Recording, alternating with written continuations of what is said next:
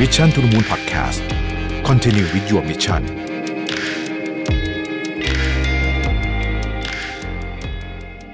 ค้นหาและตั้งค่าความสมดุลในแบบของคุณเอง ด้วย Mission to the Moon Balance Planner 2024 Find Your Harmony สั่งซื้อได้แล้ววันนี้ที่ Line Official Account at Mission to the Moon ยินดีต้อนรับเข้าสู่ Mission to the Moon Podcast นะครับ คุณอยู่กับประวิธานอุตสาหะครับ ผมได้มีโอกาสดูคลิปหนึ่งใน YouTube นะฮะเป็นคลิปของ America's Got Talent ซึ่งชื่อคลิปมันก็เป็นทำนองว่าเพลงแต่งเองของ Nightbird เนี่ยนะฮะทำให้ไซมอนคอร์เวลกรรมการสุดโหด ถึงกับเสียน้ำตาประมาณนี้นะฮะยอดผู้ชม 30 กว่าล้านคนละ I was a stick of dynamite and it just was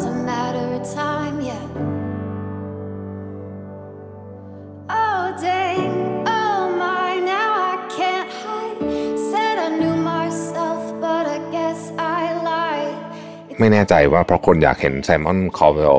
เสียน้ำตาหรือว่าเป็นรอยยิ้มของผู้หญิงที่อยู่บนปกของคลิปนี้กันแน่ คลิปนี้ก็เป็นคลิปเหมือน America's Got Talent ปกติทั่วๆไป เปิดมาก็มีคนเดินมานะครับผู้หญิงคนนี้ที่เดินขึ้นบนเวทีเนี่ยนะเธอแนะนำตัวเองว่าเธอชื่อเจน แต่ว่า เวลาเธอร้องเพลงเนี่ย เธอจะเรียกตัวเองว่า Nightbird นะครับเธอเป็นผู้หญิงที่ดูบอบบางนะฮะผมสั้นดูตัวเล็กมากๆนะครับ แต่ว่าทั้งสีหน้าแววตาของเธอเนี่ย ดูมีรอยยิ้มตลอดเวลานะครับมองหน้าก็รู้สึกว่า เออ เธอดูมีความสุขละกันนะครับ กรรมการก็ตามปกติฮะก็เริ่มตั้งคำถามนู่นนี่ทำอาชีพอะไรอะไรอย่างเงี้ยนะเธอก็ยิ้มพร้อมก็ตอบว่า ฉันไม่ได้ทำงานมาสักพักละ เพราะว่าฉันต้องรับมือกับโรคมะเร็งนะครับพอได้ยินคำว่าโรคมะเร็งเนี่ย ห้องส่งก็เงียบไปสักพักหนึ่งเพราะว่าไม่รู้ว่าจะพูดอะไรต่อดีนะครับ Uh, last time I checked, I had some cancer in my lungs, my spine, and my liver. Wow. So you're not okay. Uh, well, not in every way, no. You got a beautiful smile and a beautiful glow, and You do. nobody would know. Thank you. It's important that uh, everyone knows I'm so much more than the bad things that happen to me. ผู้หญิงตัวเล็กข้างหน้าตรงนี้ที่ดูสดใสเนี่ย เธอกำลังต่อสู้กับมะเร็งทั้งปอดกระดูกสันหลังแล้วก็ตับนะฮะซึ่งเป็นที่ที่ร้ายแรง แต่ว่าความกระอักกระอ่วนที่มีอยู่ในห้องส่งตอนนั้นเนี่ยได้เปลี่ยนเป็นความประทับใจ เธอเริ่มร้องเพลงชื่อว่า it's okay นะครับ เป็นเพลงที่เธอแต่งเอง เป็นเพลงที่เธอแต่งเกี่ยวกับประสบการณ์ของการเป็นโรคมะเร็งของเธอ ถูกถ่ายทอดผ่านเสียงที่นุ่มหู แต่ว่าที่สำคัญกว่านั้นก็คือแววตาที่เต็มไปด้วยความหวังนะฮะ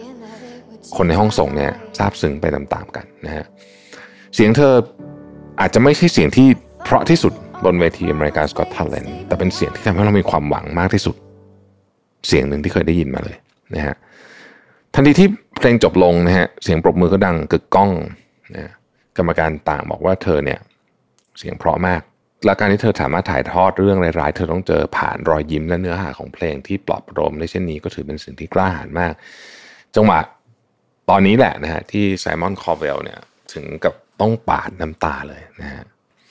เธอพูดประโยคหนึ่งที่ผมคิดว่ามันเป็นประโยคที่เราทุกคนต้องเรียนรู้หรือว่าควรจะต้องเอาเรื่องนี้ไปตกผลึกนะฮะเธอพูดประโยคที่ว่า You can't wait until life isn't hard anymore before you decide to be happy. you can't wait until life isn't hard anymore before you decide to be happy อย่ารอจนกว่าวันที่ชีวิตจะไม่ลำบากแล้ว ค่อยตัดสินใจว่าจะมีความสุข คงเป็นประโยคที่เหมาะสมที่สุดแล้วสำหรับสิ่งที่เจนได้พูดออกมา แน่นอนฮะไม่ใช่ทุกคนจะสามารถรับมือกับเรื่องร้ายๆ ด้วยรอยยิ้มได้นะครับ การมีความสุขในสถานการณ์แย่ๆ อาจจะเป็นก้าวที่ใหญ่เกินไปสำหรับใครหลายคนนะครับ เป็นเรื่องที่ต้องฝึกฝนและใช้เวลา แต่ว่าบางทีเนี่ยเราอาจจะเริ่มจากการทำเรื่องที่เล็กๆกว่านั้น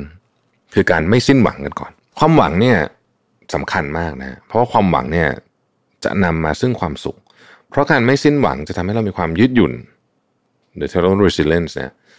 ทั้งในด้านร่างกายและจิตใจนะครับ ในขณะที่ความสิ้นหวัง ความยอมจำนน หรือความเชื่อว่าเราไร้ความสามารถ สิ่งเหล่านี้เนี่ยจะทำให้เราเศร้า ความหวังจะช่วยให้จิตใจเรามั่นคง และประคับประคองความสุขไว้ได้ เมื่อต้องเจอกับสถานการณ์ที่ตึงเครียดนะครับ อย่างไรก็ตามเนี่ยในสถานการณ์ยากลำบากแบบนี้ เราจะมีความหวังแบบที่ไม่หลอกตัวเองได้ยังไง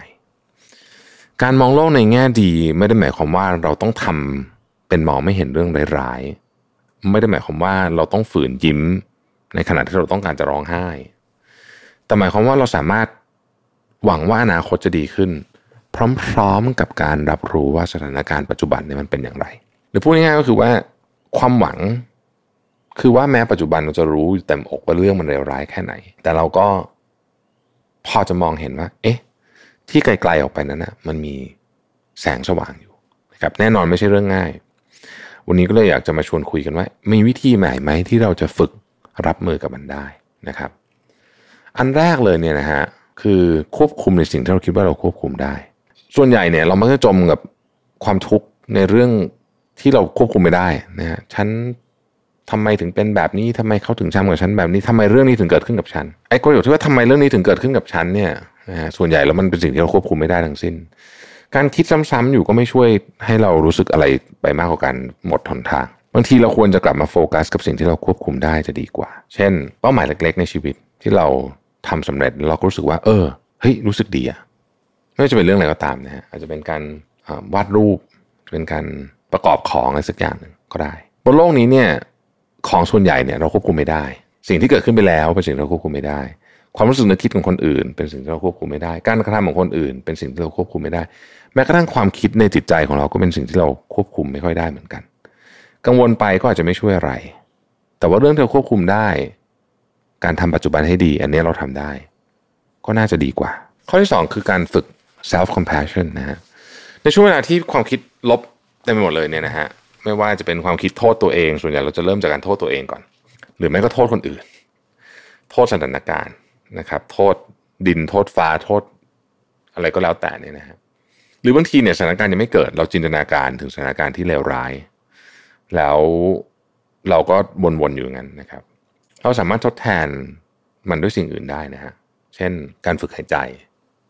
การพาตัวเองออกจากสภาพแวดล้อมนั้นๆ ดรซาร่าแมคโกเวนเนี่ยเป็นผู้ช่วยศาสตราจารย์แห่งคณะจิตวิทยา แล้วก็พฤติกรรมศาสตร์ที่ University of California เคยบอกว่าการพูดคุยกับตัวเอง ขณะรับมือกับปัญหา จะทำให้เราสามารถที่จะผ่านช่วงมืดมนไปได้นะครับ เช่นการบอกตัวเองว่าเฮ้ยเราค่อยๆทำทีละอย่างนะ หรือบอกว่าเอ้ยเรื่องนี้น่ากังวล แต่ฉันว่าฉันรับมือไหว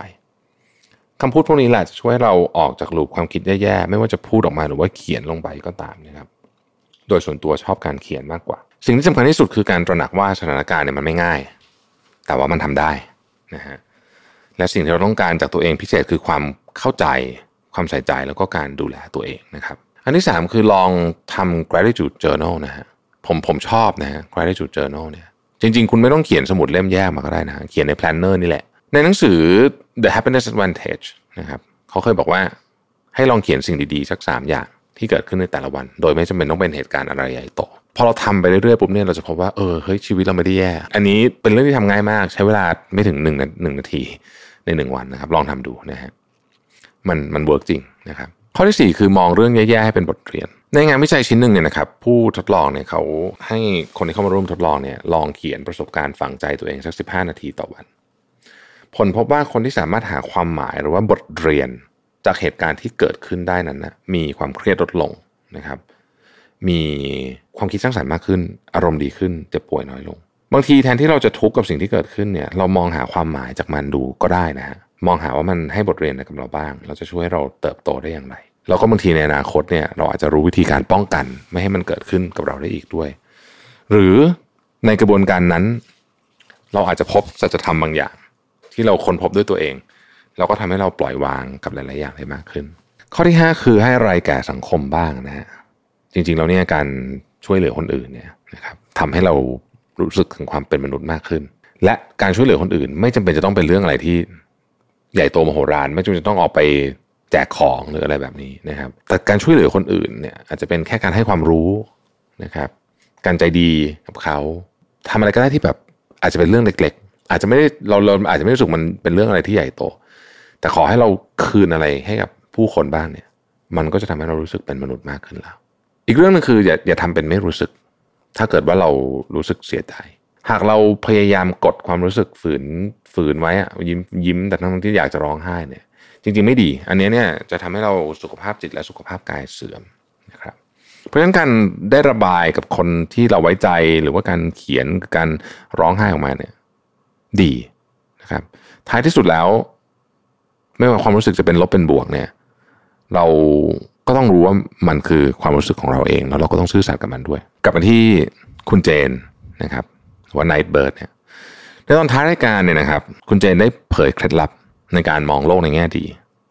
ในฐานะที่เธอต้องต่อสู้กับโรคมะเร็งถึงสามที่ด้วยกัน สิ่งที่เธอพูดมาเนี่ย ผมว่ามันมันสะท้อนวิธีคิดคือจุดเริ่มต้นของทุกอย่างจริงเธอบอกว่าฉันมีโอกาสรอดแค่สองเปอร์เซ็นต์หนึ่งนะแต่สองเปอร์เซ็นต์ไม่ใช่ศูนย์เปอร์เซ็นต์ถึงจะเป็นแค่สองเปอร์เซ็นต์มันก็มีความหมายบางอย่าง และฉันอยากให้คนอื่นรู้ว่ามันมหัศจรรย์แค่ไหน การตามหาความสุขในช่วงเวลาที่วิกฤตในช่วงนี้เนี่ยนะฮะถ้าใครหลายคนรู้สึกแบบนั้นเนี่ยก็อาจจะไม่ต่างจากการเดินทางขึ้นภูเขาสูงที่ชันจนแบบแทบไม่เห็นยอดเขาเต็มไปด้วยอุปสรรคมากมาย เราอยากถอดใจกลางทางเหลือเกิน แต่เราก็ต้องไม่ลืมว่าที่ยอดเขาเนี่ยวิวสวยเนาะนะฮะแต่ในระหว่างทางเองเนี่ยก็มีวิวสวยๆเหมือนกันนะถ้าเรามองมันบ้างนะครับ แล้วก็อย่างที่คุณเจนเขาบอกไว้นะฮะจริง ๆแล้วอะเราอย่าไปรอฮะจนวันที่ชีวิตไม่ลำบากแล้วค่อยตัดสินใจว่าจะมีความสุขนะครับ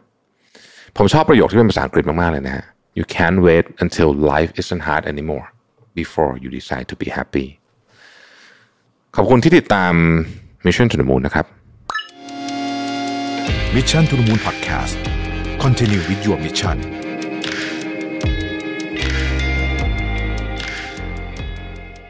สวัสดีครับ ยินดีต้อนรับเข้าสู่ Mission to the Moon Podcast นะครับ คุณอยู่กับประวิทยานุสาหะครับ วันนี้จะมาเล่าหนังสืออีกเรื่องหนึ่งให้ฟัง ซึ่งก็เป็นหนังสือที่ มีคนพูดถึงเยอะนะครับ ชื่อว่า Reasons to Stay Alive นะฮะเรียนรู้การมีชีวิตต่อแม้ว่าชีวิตจะแหลกสลายก็ตามนะครับ ผู้เขียนเนี่ยคือแมดเฮกนะฮะซึ่งเป็นนักเขียนชาวอังกฤษที่ฝากผลงานไว้มากมาย เช่น The Midnight Library นะครับแล้วก็ The Humans นะฮะสำหรับหนังสือ Reasons to Stay Alive เนี่ยเป็นเสมือนบันทึกที่บอกเล่าประสบการณ์ของเขาเกี่ยวกับ อาการซึมเศร้าวิตกกังวล แล้วก็อาการแพนิคนะฮะผ่านเรื่องราวของเขาคนเก่าที่ตายไปแล้วนะครับแล้วก็เป็นคนใหม่ที่มีความสุขในปัจจุบันนะฮะแล้วก็เพื่อขอบคุณอังเดรภรรยาสุดที่รักของเขาที่อยู่เคียงข้างเขาเสมอมานะฮะอันเดรเนี่ยนะฮะและเพื่อผู้คนนะครับที่กำลังเผชิญกับโรคเหล่านี้นะฮะซึมเศร้าเนี่ย นะครับเพื่อรู้ว่าไม่ได้อยู่คนเดียวนะฮะแล้วก็มีคนพร้อมเข้าใจเสมอนะครับรวมถึงผู้ที่ต้องอยู่กับผู้ป่วยโรคซึมเศร้า ก็จะทำให้เกิดความรู้ความเข้าใจมากขึ้นนะฮะแมทเนี่ยนะครับผู้เขียนเนี่ยนะครับก็เขาอาศัยอยู่ที่อีบิซ่านะครับประเทศสเปนนะครับกับแอนเดรียโดยจุดเปลี่ยนครั้งใหญ่เนี่ยเริ่มต้นตอนอายุ 24 นะครับเขาเริ่มมีอาการวิตกกังวลแล้วก็แพนิคนะฮะจนกระทบการใช้ชีวิต ไปซะทุกอย่างเลยนะครับ ใครที่เคยเป็นหรือว่าเคยอยู่กับคนที่มีอาการ panic เนี่ยจะเข้าใจนะว่า คือบางที panic แบบแบบแบบขับรถอะไรไม่ได้อะไรอย่างนี้เลยนะฮะซึ่งแน่นอนว่าไอ้ panic เนี่ยมันก็ไม่ได้ส่งผลเฉพาะช่วงนั้นนะฮะแต่มันก็ส่งผลไปถึงอาการนอนไม่หลับ แล้วบางทีก็ลุกออกจากเตียงไม่ได้นะครับบางทีทุกอย่างมันเกิดขึ้นเร็วมากคืออยู่ดีก็ panic แล้วก็แล้วก็เป็นแบบเป็นอะไรที่ทรมานมากบางทีเขาอยู่นิ่งๆสามวันอะไรแบบเนี้ยนะครับ วันหนึ่งแมทเนี่ยเขาก็ รู้สึกไม่ไหวละนะฮะก็อยากจะจบชีวิตตัวเองนะครับ ก็เลยตัดสินใจไปที่หน้าผานะครับ แต่ณขณะที่ยืนอยู่ที่หน้าผานั่นเองเนี่ยมันก็มีความคิดหลายอย่างผุดออกมา หนึ่งในนั้นคือความกลัวฮะกลัวหลายเรื่องเลยนะครับ กลัวกลัวตายด้วยก็เรื่องหนึ่งนะฮะแต่ว่ากลัวว่าจะเป็นการตัดสินใจที่ถูกหรือเปล่าเขาก็เลยยกเลิกล้มเลิกแผนการนี้นะครับ แฟนสาวคนนี้ก็คอยอยู่เคียงข้างเสมอนะฮะ ก็พาไปพบแพทย์นะฮะแพทย์ก็สั่งยานะฮะทั้งยากล่อมประสาทเออยานอนหลับยาคลายเครียดต่างๆนานานะครับจนในที่สุดทั้งสองเนี่ยก็ตัดสินใจที่จะกลับไปอยู่บ้านที่อังกฤษนะฮะแมทบอกว่า เวลาผู้คนเห็นเขาเนี่ยนะครับเขาจะดูปกติมากเลยนะฮะจะไม่มีใครรู้เลยว่าเขามีความเจ็บปวดอยู่ข้างใน เขาจะไม่แสดงออกมาให้ใครเห็นเลยนะครับ แต่จริงๆแล้วเนี่ย ภายในใจเขาเนี่ยมันแหลกสลายไปนะครับ มันแหลกสลายไปหมดแล้ว เรื่องที่เคยเป็นเรื่องที่เคยทำให้เขารู้สึกยินดีก็ไม่ยินดี เรื่องที่เคยเป็นเรื่องง่าย ๆสำหรับเขาเนี่ย บางทีมันกลายเป็นเรื่องที่ยากเย็นแสนสาหัสนะครับยกตัวอย่างเช่นนะฮะการออกไปซื้อของที่ร้านสะดวกซื้อใกล้ๆบ้านเนี่ยนะครับบางทีก้าวข่าวจากบ้านเนี่ยก็ทรมานจนแทบหายใจไม่ออก เห็นภาพหลอนเกิดความคิดต่างๆ เต็มไปหมด แต่เขาก็ยังต้องทำตัวปกติต่อหน้าคนอื่นนะครับ ทีนี้หนังสือเล่มนี้เนี่ยเขียนขึ้นหลังจากที่เขาผ่านช่วงเวลานั้นมาเนี่ยได้ 13 ปีนะครับ ซึ่งเขาก็เขียนโดยการเหมือนกับคล้ายๆกับเล่าให้ฟังอะว่า ถ้าย้อนกลับไปเนี่ยคงเห็นสัญญาณเตือนต่างๆ ได้ดีกว่านี้นะครับ แต่ว่าตอนนั้นเนี่ยมันแหมคนมันก็ไม่ได้คาดคิดนะฮะว่า จะเป็นอย่างนั้น คือคนรู้สึกว่าเอ๊ะบางทีอาการวิตกกังวลหรือแพนิคเนี่ย มันก็คงจะเกิดขึ้นได้บ้างบ้างมั้ง แล้วมันก็คงจะหายไปเองอะไรแบบนี้เนี่ยนะฮะสิ่งที่แมททำในตอนนั้นเนี่ยคือเขาบอกว่าเขาเลือกที่จะหนีโลกไปนะฮะเขาเลือกที่จะหนีโลกไป แล้วพบว่ามันทำให้ทุกอย่างแย่กว่าเดิมนะฮะมันทำให้ทุกอย่างแย่กว่าเดิม เขาเลยค่อยๆเปลี่ยนกลยุทธ์ เขาเริ่มจากการกลับมาสู่โลกอีกครั้งหนึ่งหมายถึงว่า ไม่ปิดตัวเองครั้งเนี่ย ด้วยการทำของที่ง่าย ๆก่อน เช่น เริ่มต้นจากการอ่านหนังสือในสิ่งที่เขาไม่คุ้นนะครับ หลังจากนั้นก็ลองออกกำลังกายเพิ่มขึ้นดู แล้วก็ค่อยไปเที่ยวนะฮะเขาพบว่าพอเขาเริ่มเปิดใจกับโลกมากขึ้นเนี่ยนะครับโลกก็เปิดใจกับเขามากขึ้นเช่นกัน แมทบอกว่าสิ่งที่ช่วยรักษาไอ้โรคต่างๆ เหล่านี้ได้ดีที่สุด คือความเข้าใจทั้งจากตัวเองก่อนว่าเฮ้ยเราป่วย และความเข้าใจจากคนรอบข้างนะครับ มันต้องอาศัยเวลานะฮะเราก็ต้องใช้เวลาพอสมควรเลย แล้วทุกอย่างเนี่ยมันจะดีขึ้นในที่สุด แต่ถ้าหากว่าคนรอบข้างเราไม่เข้าใจ มีคนจำนวนมากที่คิดว่าโรคซึมเศร้า เป็นโรคของขออนุญาตเป็นโรคแบบความสำออยของคนยุคใหม่ มีคนเคยพูดผมแบบนี้นะฮะซึ่งผมตกใจมากกับความคิดนี้เพราะว่าโรคซึมเศร้าเป็นโรคจริง ๆ เป็น imbalance ของเคมีในสมอง มีเปเปอร์ออกมาพิสูจน์มามากมายมหาศาลนะฮะแต่ก็ยังมีคนเลือกที่จะปฏิเสธและคิดว่านี่คือความอ่อนแอ แต่จริงแล้วไม่ใช่เลยนะครับ ถ้าว่าคุณอยู่กับใครที่เป็นแบบนั้นนะก็แล้วคุณรู้สึกคุณเป็นโรคซึมเศร้าเนี่ยต้องพยายามถอยออกมานะฮะอันนี้เป็นเรื่องที่ค่อนข้างอันตรายทีเดียว เพราะว่าความเข้าใจจากคนรอบข้างสำคัญมาก แล้วเราเองเราก็ต้องเข้าใจด้วยนะว่า ณขนาดนี้เนี่ย เราป่วยอยู่นะครับ เราต้องได้รับการรักษาแมทเนี่ยเขาบอกเขาขอบคุณตัวเองในวันนั้นที่ไม่ตัดสินใจจบชีวิตตัวเองลง เพราะว่า พอเขากลับมามองชีวิตแบบใหม่ ค่อยๆให้เวลาเป็นตัวฮิลแล้วค่อยๆเปิดรับความช่วยเหลือจากผู้คนรอบข้างเนี่ยเขาค้นพบความสุขมากมายเลย ในวันที่เริ่มต้นชีวิตใหม่นะฮะเขาขอบคุณครอบครัวแล้วก็เพื่อนฝูงที่คอยให้กำลังใจแล้วก็เข้าใจเขาเสมอนะครับ โดยเฉพาะภรรยาที่อยู่ดูแลมาตลอดตั้งแต่วันนั้นจนถึงวันนี้นะครับเขาค้นพบตัวเองเป็นแมทเวอร์ชันใหม่นะครับแล้วเขาก็บอกลาคนเก่าไปได้เรียบร้อยแล้ว นะฮะทีนี้หนังสืออันนี้พยายามจะบอกอะไรกับเราเออนี่นี่คือเรื่องราวของของผู้ชายคนหนึ่งนะที่เผชิญโรคแพนิคโรคซึมเศร้าต่างๆนะครับ แมทบอกว่าในมุมมองของเขานะ คือมุมมองของเขาเนี่ย ที่เขาเจอมาเองเนี่ยเขาบอกว่าเขาคิดว่าทุกคนรู้ข้อมูลของโลกเหล่านี้น้อยมาก แบบไม่กี่เปอร์เซ็นต์เท่านั้นเองนะครับ แล้วก็มีรายงานว่าผู้ป่วยซึมเศร้าเพศชายเนี่ยจะทรมานมากกว่า เหตุผลเพราะว่าแสดงความรู้สึกไม่เก่ง นอกจากแสดงความรู้สึกไม่เก่งแล้วเนี่ยยังถูกคาดหวังให้ต้องเข้มแข็งอะนะฮะเเราอาจจะเคยได้ยินนะ แบบบางคนบอกว่าเป็นผู้ชายอย่าร้องไห้สิอะไรแบบนี้นะฮะเข้มแข็งต้องเข้มแข็งนะมีอะไรก็กดเก็บไว้เก็บไว้ เป็นผู้นำนะครับ ซึ่งเขาเชื่อว่าอาการเขาหนักขึ้นก็เพราะสาเหตุนี้แหละเพราะเขาพยายามจะข่มมันไว้ นั่นเอง ข้อที่สองคืออาการวิตกกังวล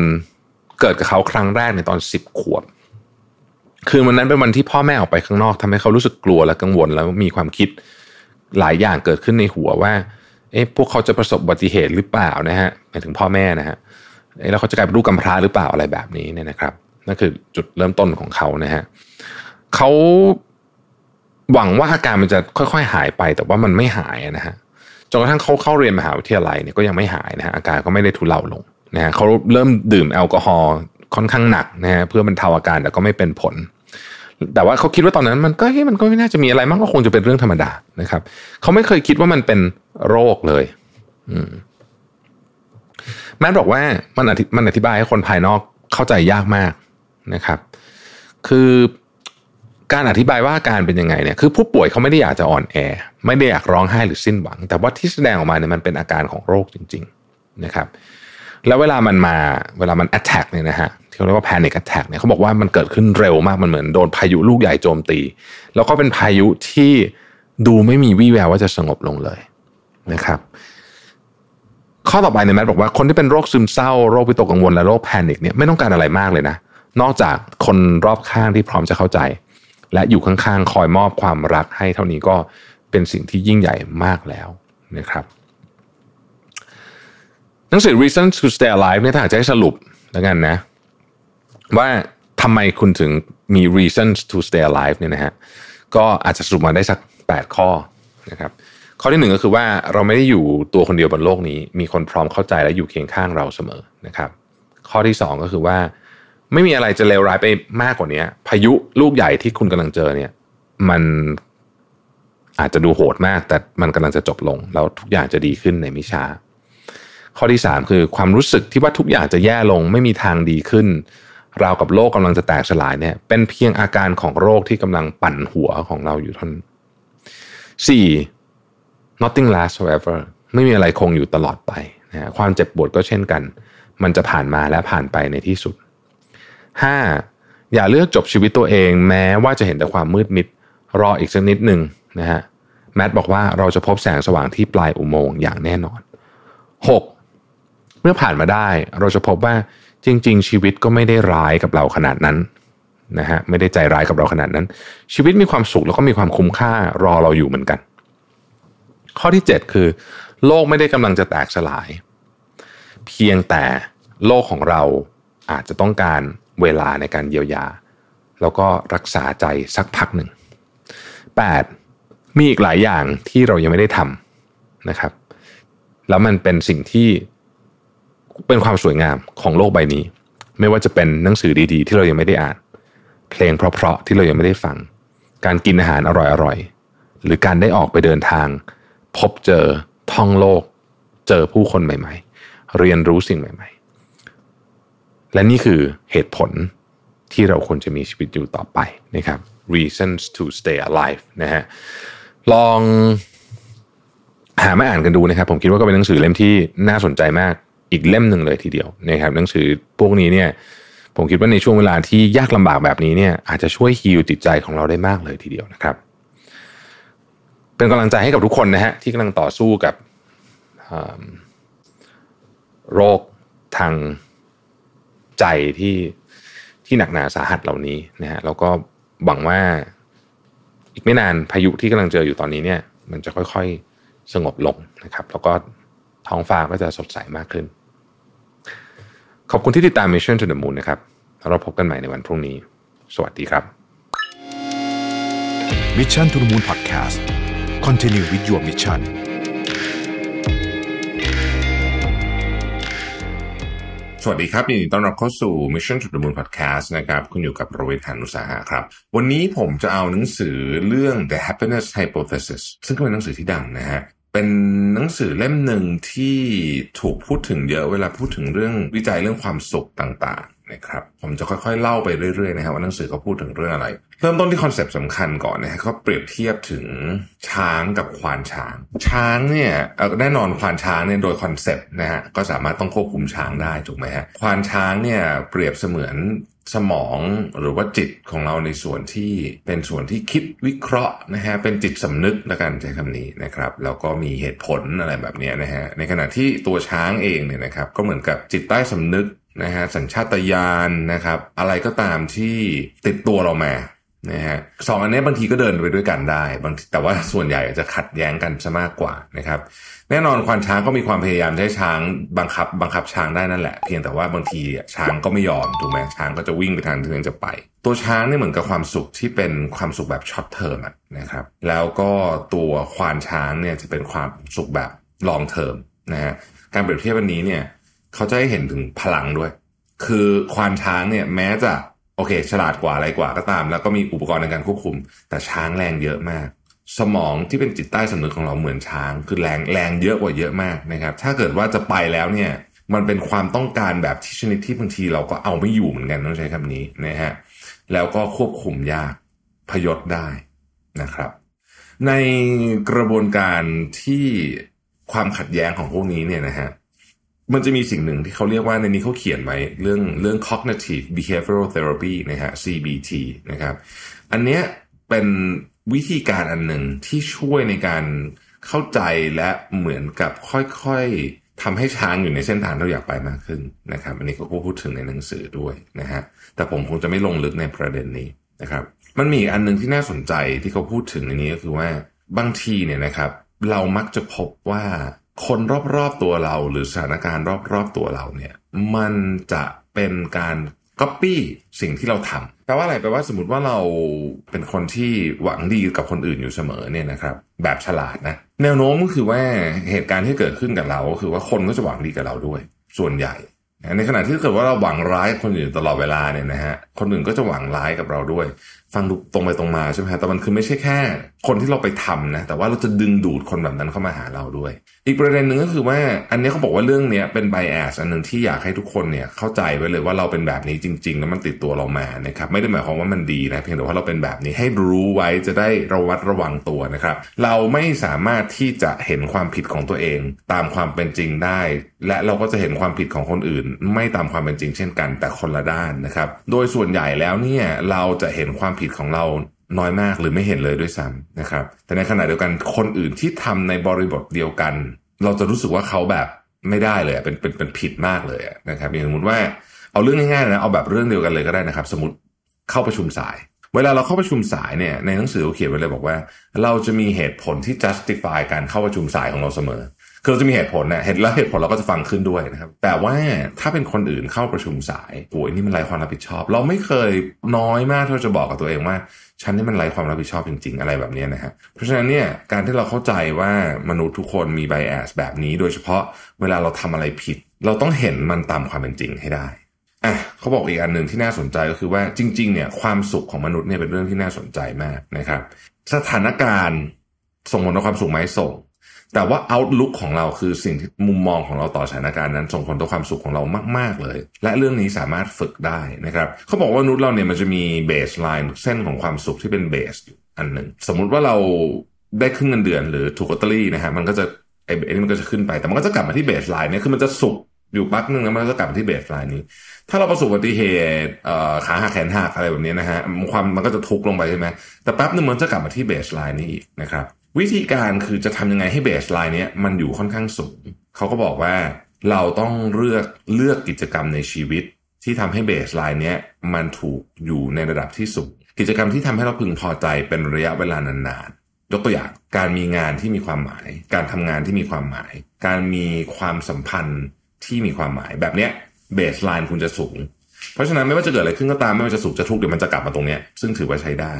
ในขณะเดียวกันเนี่ยนะฮะถ้าเกิดว่าเราตามหาความสุขประเภทฉาบฉวย เช่น ซื้อของมาแล้วสุขนะฮะอะไรแบบเนี้ยเบสมันจะไม่ขยับเบสไลน์ของเรานะครับนี่ก็คือไอเดียของนั่นนี้นะฮะอีกเรื่องหนึ่งก็คือว่าเขาค้นพบมาจากงานวิจัยมากมายทั้งในคนในสัตว์เนี่ยนะครับ ว่าสิ่งที่มี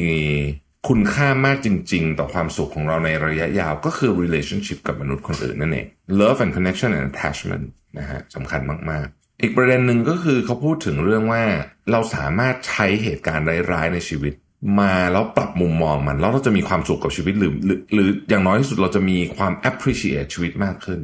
ซึ่งบางทีเนี่ยการ appreciate อะไรหรือว่าเห็นคุณค่าของอะไรเนี่ยมันจะมันจะเกิดขึ้นตอนที่เราแบบต้องต้องเจอเรื่องอะไรบางอย่างแล้ว นะครับฉันก็บอกว่าเนี่ยก็จะเป็นสิ่งที่ทำให้เราเนี่ยเข้าใจถึงว่าของที่อยู่รอบตัวเราเนี่ยมันมีคุณค่าแค่ไหน หรือถ้าให้ผมแปลเป็นเป็นภาษาง่ายก็คือว่าไอ้ของที่เรามีอยู่เนี่ยอย่า take it for granted นะฮะเพราะว่าจริงๆแล้วเนี่ยมันมันมีคุณค่ามากกว่าที่เราคิดเยอะอีกเรื่องหนึ่งก็คือว่าเขาบอกว่าคนที่ฝึกเป็นคนนิสัยดีแล้วกันนะคือเขาบอกว่ามีอยู่ 3 อย่างที่คุณควรจะฝึกก็คือ 1 คือ kindness นะครับความเมตตานะครับสอง honesty ก็คือความซื่อสัตย์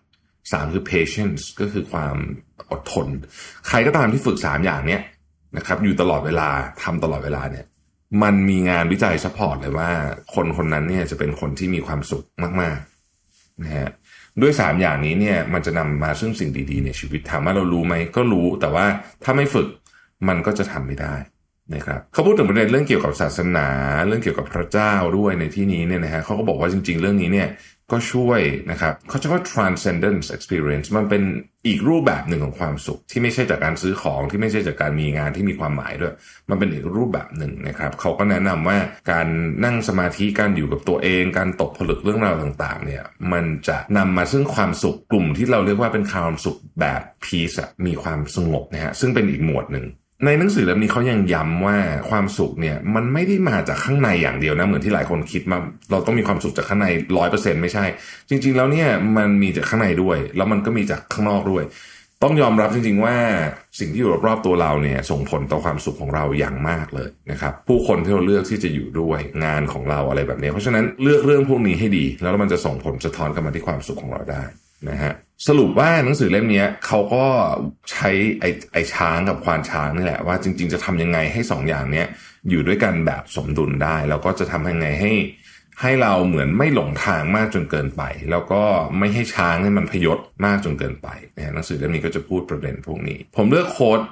ดีๆ มาในหนังสือมาเล่าให้ฟังด้วยนะฮะอันหนึงเขาบอกว่าเราเป็นคนปากว่าตาขยิบมาก เราเนี่ยไม่สามารถที่จะมองเห็นหรือตัดสินตัวเองได้ ในแบบเดียวกับที่เราตัดสินคนอื่น อีกอันหนึ่งเขาบอกว่าให้คุณเนี่ยพยายามพัฒนาจุดแข็งของคุณไม่ใช่จุดอ่อน เพราะว่าการพัฒนาจุดแข็งเนี่ยจะส่งผลต่อความสุขของคุณมากกว่านะฮะอีกอันหนึ่งเวลาเจอเรื่องร้ายๆเนี่ยให้คิดเลยว่ามันจะทำให้เราแข็งแกร่งขึ้น แล้วก็แน่นอนอะมันก็จะทำให้เรารู้สึกขมขื่นรู้สึกเปราะบางรู้สึกอะไรต่างๆนานาแต่ท้ายที่สุดแล้วผู้คนจะเติบโตขึ้นนะฮะ อีกอันนึงก็คือเราต้องการกลุ่ม เราต้องการสังคม เราชอบกลุ่มเราชอบสังคมมากๆ แล้วคุณค่าของเราเนี่ย develop ขึ้นมาจากการอยู่กับกลุ่มคนเหล่านี้นี่แหละ อีกอันนึงก็คือว่ามันไม่มีอะไรที่ที่แย่หรือดีนะ จริง ๆ แล้วในในในเชิง concept นั้น แต่ว่าวิธีคิดของเราต่างหากที่จะบอกว่านี้เรื่องนี้แย่หรือดีนะครับสุดท้าย the human อันนี้ขออ่านภาษาอังกฤษผมชอบมาก the human mind is a story processor not a logic processor เรา process เรื่องเล่าเรื่องราว ไม่ได้ process logic นะครับ ผมชอบนะอันเนี่ยผมคิดว่าเป็นมุมมองที่น่าสนใจทีเดียว ขอบคุณที่ติดตาม Mission to the Moon นะฮะ แล้วเราพบกันใหม่พรุ่งนี้ สวัสดีครับ Mission to the Moon Podcast Continue with your mission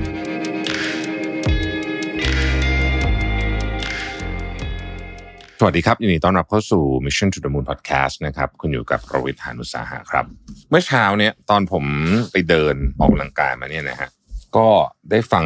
คลิปใน YouTube ไปด้วยมันเป็นคลิปสัมภาษณ์ของดรโรเบิร์ตวอลดิงเกอร์นะฮะหลายท่านอาจจะไม่คุ้นชื่อนะฮะ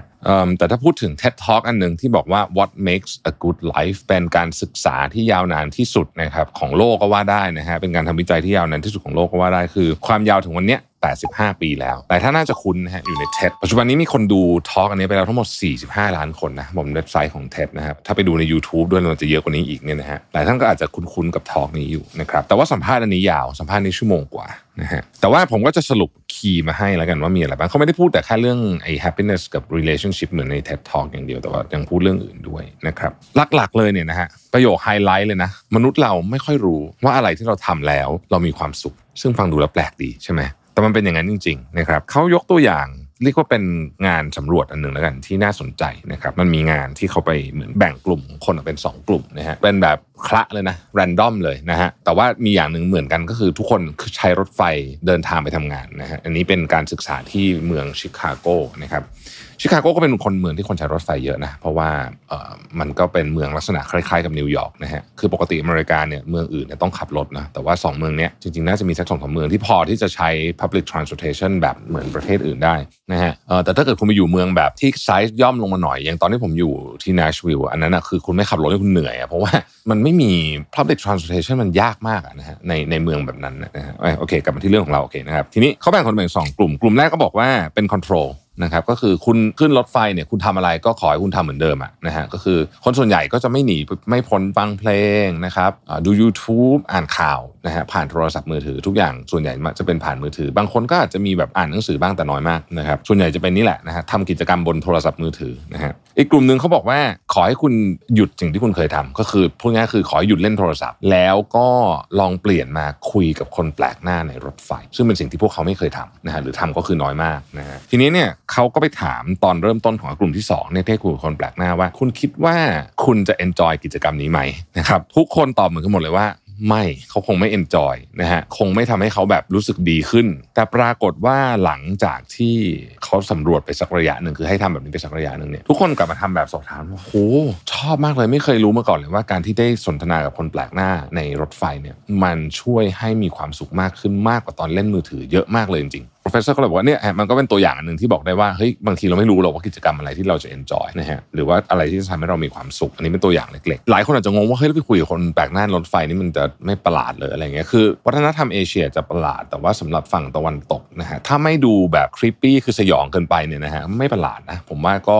คือเขาก็คุยกันได้นะฮะคือมันมันก็จะมีจังหวะ คือมันไม่ใช่ว่าแบบมันมันไม่ใช่ว่าโอ้โหจะคุยได้ตลอดแต่ว่า มันก็จะมีจังหวะที่คุยได้นะฮะสิ่งที่มันสำคัญเกี่ยวกับการสัมภาษณ์อันนี้เนี่ยนะครับประเด็นที่ 2 จากงานวิจัยเนี่ยอะไรคือสิ่งที่เข้าใจผิดมากที่สุดเกี่ยวกับความรู้สึกอ๋อเออลืมบอกไปลืมบอกไปคือการสัมภาษณ์อันนี้เนี่ยเนื่องจากมันผ่านจากเท็ตทอมาสิปีแล้วเนี่ยนะฮะตอนที่เขาพูดเท็ตทองานวิจัยเนี่ยทำมา75 ปี นะครับแต่สัมภาษณ์อันนี้คือไม่นานมานี้นะฮะสองสาเดือนนะครับ เพราะฉะนั้นเนี่ยสิ่งที่ต่างกันก็คือว่าเขาพูดในดีเทลมากขึ้นเกี่ยวกับงานวิจัยนี่เขาบอกว่าเป็นครั้งแรกเลยเนี่ยที่เรานะฮะเก็บข้อมูลเกี่ยวกับคนคนหนึ่งมาตั้งแต่เขายังเป็นวัยรุ่นคือ 20 แบบนี้จนกระทั่งเขาเสียชีวิตลง แล้วในกรณีบางเคสเนี่ยเขาได้มีโอกาสไปสแกนสมองของคนที่เสียชีวิตด้วย เหมือนพอมันต่อจุดกันไปได้เรื่อยๆเพราะงานวิจัยมันทำมาตลอดใช่ไหมฮะมันก็ทำให้เห็นได้เลยว่าอ๋อมันเอฟเฟกกับเรื่องอะไรเยอะขนาดไหนมีมีข้อมูลเชิงวิทยาศาสตร์จริงๆเลยเป็น hard evidence เนี่ยนะเข้ามา support ด้วยนะครับนี่คือที่สิ่งที่เขาบอกว่าคือพอเขากลับไปดูอะในใน research ความเหงาเนี่ยอันตรายพอกับสูบบุหรี่และโรคอ้วน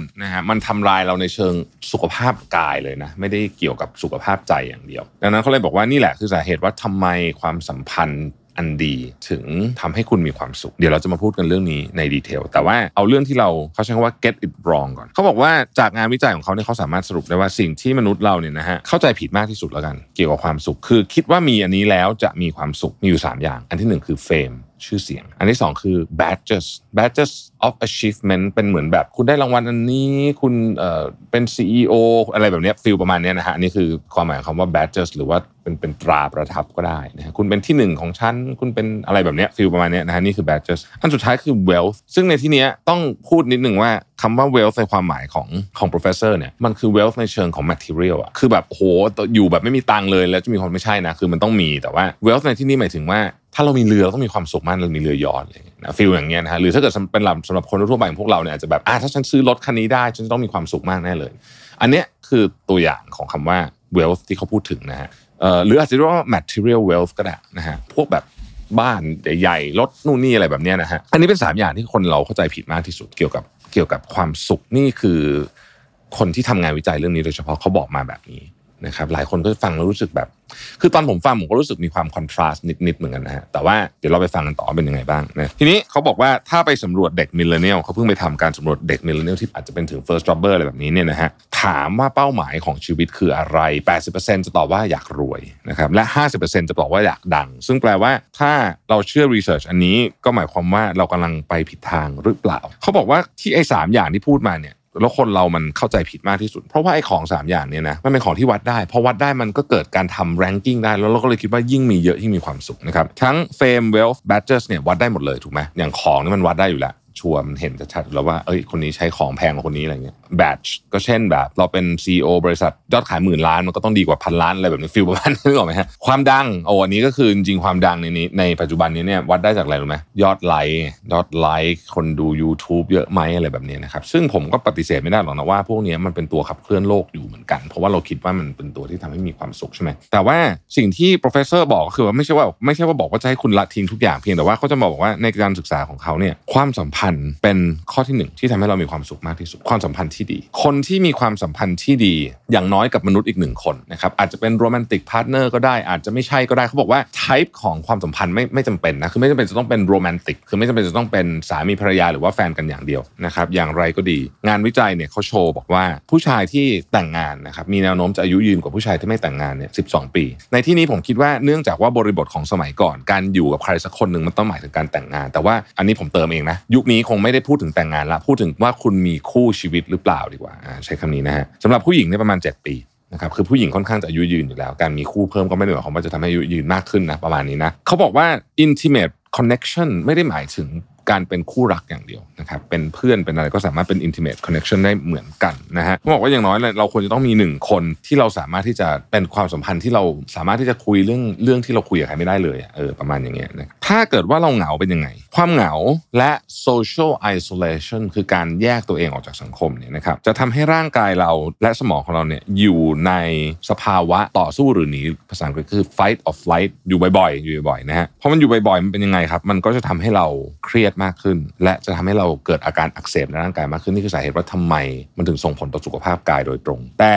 อย่าเข้าใจความเหงากับการปลีกวิเวกไม่เหมือนกันนะฮะคือไอการปลีกวิเวกเนี่ยมันคือความตั้งใจใช่ไหม แต่ว่าเราไม่ได้ทำตลอดนะฮะการปลีกวิเวกในที่นี้ของผมคือว่าเราต้องมีเวลาที่อยู่คนเดียวบ้าง แต่ไม่ใช่ตลอดเวลา ในนี้เขายังพูดถึงประเด็นเรื่องโซเชียลมีเดียด้วยนะเขาบอกว่าโซเชียลมีเดียเนี่ยทำให้คนเหงามากขึ้นเพราะว่าโซเชียลมีเดียเนี่ยน้อยมากที่จะเกิด real connection การเชื่อมโยงจริง มนุษย์เรายังต้องการ connection ของจริงอยู่เพราะโซเชียลมีเดียเนี่ยไม่ช่วยในประเด็นนี้สักเท่าไหร่ มันช่วย distract เราจากความเหงานะฮะผมเราพยายามคิดภาษาไทยอยู่คือสมมตินะเราเหงาอยู่แต่ว่าทำยังไงจะให้เราแบบเหมือนถูก เบี่ยงเบนความสนใจเราไปจากความเหงานี้โซเชียลมีเดียช่วยประเด็นอย่างนี้นะฮะซึ่งไม่ดีการเบี่ยงเบนความสนใจแปลว่าเราไม่ได้ไปดูที่รากหรือแก่นของมันว่าเรามันเกิดอะไรขึ้น เพราะว่าเราเหมือนกับทำให้มันชาไปด้วยโซเชียลมีเดียนะฮะอีกอันหนึ่งนะครับเขาบอกว่า relationship ที่ดีเป็นยังไง relationship ที่ดีเนี่ย คือสามารถค้นหาสิ่งใหม่ๆไปด้วยกันได้ ยอมรับความเปลี่ยนแปลงได้นะครับและมีการปรับความคาดหวังของสองคนหรืออาจจะมากกว่านั้นอยู่ตลอดเวลานะครับเขาเน้นคำว่า authenticity and growth นะและ toxic relationship นี่มีผลกับเราไหมมีมีผลด้านลบกับเราเหมือนกัน แต่ว่าเขาค้นพบว่าคนจะออกจาก toxic relationship ได้เนี่ยมันต้องขึ้นอยู่กับว่าเราลงทุนไปใน relationship นั้นเนี่ยมากเท่าไหร่ยิ่งเราลงทุนไปเยอะยิ่งออกยากว่างั้นเถอะนะครับการมีเพื่อนและสังคมนี่สำคัญมากขนาดไหนนะฮะ professor บอกว่าเขาเองเนี่ยเรียนรู้เรื่องนี้ดีจากการทำรีเสิร์ชเขาต้องบังคับตัวเองให้เดี๋ยวนี้นะ นัดเพื่อนไปกินข้าว นัดเพื่อนไปออกกำลังกาย นัดเพื่อนไปเล่นกีฬาอะไรแบบเนี้ยเพราะว่าเขารู้ว่ามันดีกับทุกคน แต่เขาบอกว่ามันก็เป็นเรื่องที่ยากเหมือนกัน เพราะว่าเรามีแนวโน้มที่จะหลีกบางทีหลีกเลี่ยงการไปเจอเพื่อนด้วยซ้ำนะฮะเพราะว่าเรา อยากทำงานมากกว่าอะไรแบบนี้นะฮะคือคือขี้เกียจอะว่างันเถอะนะฮะขี้เกียจทำงานดีกว่าอะไรเงี้ยนะครับพอเป็นประเด็นเรื่องพวกนี้ปุ๊บเนี่ยนะฮะเขาก็พูดไปอีกนิดนึงเกี่ยวกับเรื่อง time management เรื่องอะไรแบบนี้ที่น่าสนใจก็คือว่ามนุษย์ที่มี flow state ก็คือสามารถสมาธิกับอะไรได้เยอะๆเนี่ยจะมีความสุขในชีวิตมากกว่า เกี่ยวกับความสุขโดยตรงนะฮะแล้วทำยังไงจะให้มี flow state flow state เนี่ย เวลาคุณมีปุ๊บคุณจะรู้สึกแบบคุณจะรู้สึกดีตัวเอง แต่ว่าคุณจะมี flow state ได้หนึ่งคุณต้องมีสมาธิไม่ถูกรบกวนโดยสิ่งเร้าต่างๆ อะไรพวกนี้ใช่ไหมเพราะฉะนั้นเนี่ยการจัดการเรื่องโซเชียลมีเดียต่างๆ ที่เราพูดกันมาหลาย episode แล้วเนี่ยนะฮะก็เป็นเรื่องสำคัญมาก เพราะว่าการมี flow state เนี่ยมันช่วยจริงๆในการลดความวิตกกังวล และทำให้คุณมีความสุขมากขึ้นนะครับส่วนตัวทุกวันนี้เนี่ยผมอ่านข่าวน้อยลง ดูข่าวน้อยลง เยอะมาก นะฮะแล้วก็หันมาอ่านหนังสือหันมาทำอะไรอย่างเงี้ยแทน แล้วก็เดินเยอะขึ้นเยอะมากด้วยเอออันนี้อันนี้ผมว่าช่วยนะเดินมันเป็นเหมือนการทำสมาธิอย่างคำถามก็คือว่าอ่านข่าวน้อยแล้วมันจะดีเหรอเนี่ยผมรู้สึกว่าดี ผมรู้สึกว่าข่าวทุกวันนี้มันเยอะเกินไปแล้วมันเสพติดโดยเฉพาะมันเป็นข่าวร้าย ช่วงนี้มีแต่ข่าวที่ที่ไม่ดีฟังแล้วก็หงุดหงิดใช่ไหมขณะผมทำรายการข่าวเองผมก็ยังรู้สึกว่า เดี๋ยวนี้อาจจะไม่ค่อยได้อ่านแล้วแต่ว่าตอนทำรายการข่าวเองรู้สึกว่าบางทีแบบตอนหาข้อมูลตอนอะไรเงี้ยมันกินบางส่วนของเราไปเหมือนกันนะกินความรู้สึกของเราไปนะฮะดังนั้นเสพทุกอย่างก็เสพแต่พอดีอะทีนี้มาพูดถึงเรื่องของการทำงานแบบรีโมทบ้างนะครับ professor บอกว่าเออตอนนี้พอมันกลายเป็น remote work เนี่ยแหมมันก็ยังผลมันยังไม่รู้นะว่าเป็นยังไง แต่ดู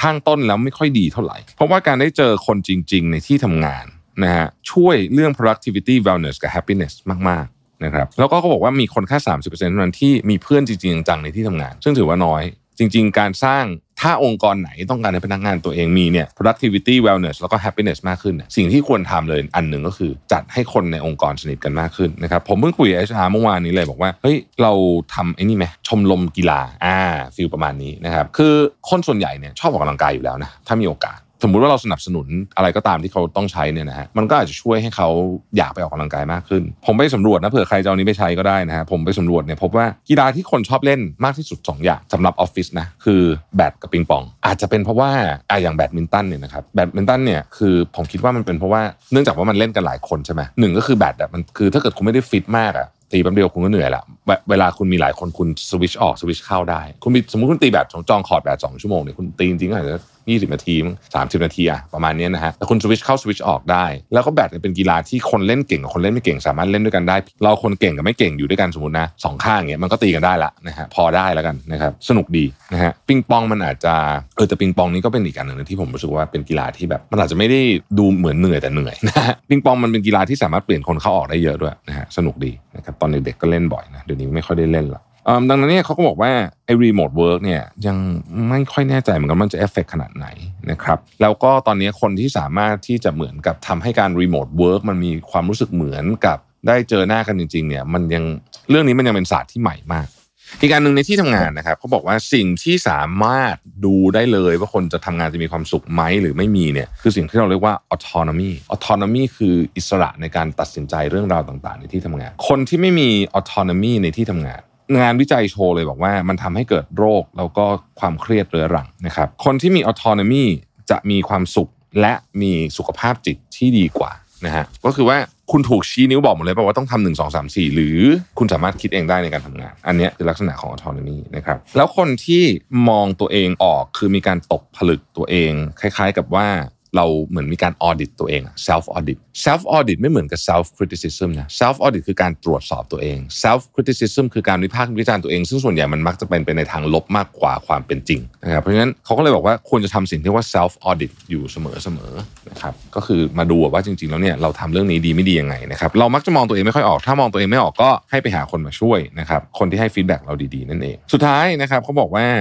สิ่งที่ อยากจะฝากไว้คือให้เซตเขาใช้คำนี้ make kindness your default setting ขอให้มีเมตตาเป็นพื้นในการจะทำอะไรก็ตาม แล้วชีวิตคุณมันจะแฮปปี้มากขึ้นนะครับขอให้มีเมตตาเป็นพื้นในการทำทุกอย่าง แล้วก็ให้จัดเรื่องความสัมพันธ์และ connection กับผู้อื่นอยู่ระดับบนๆของ priority ของคุณ แล้วท้ายที่สุดแล้วคุณจะมีความสุข อันนี้คืองานที่เขาวิจัยมาทั้งหมดนะฮะแล้วก็สัมภาษณ์อันนี้ ซึ่งผมก็พยายามสรุปเนื้อหาสำคัญมาให้ อันนี้เป็น self note นะ ผมค่อนข้างเห็นด้วยกับ professor ว่าบางทีเราตามหาสิ่งที่ผิดไป แต่ว่าคนที่จะรู้ว่า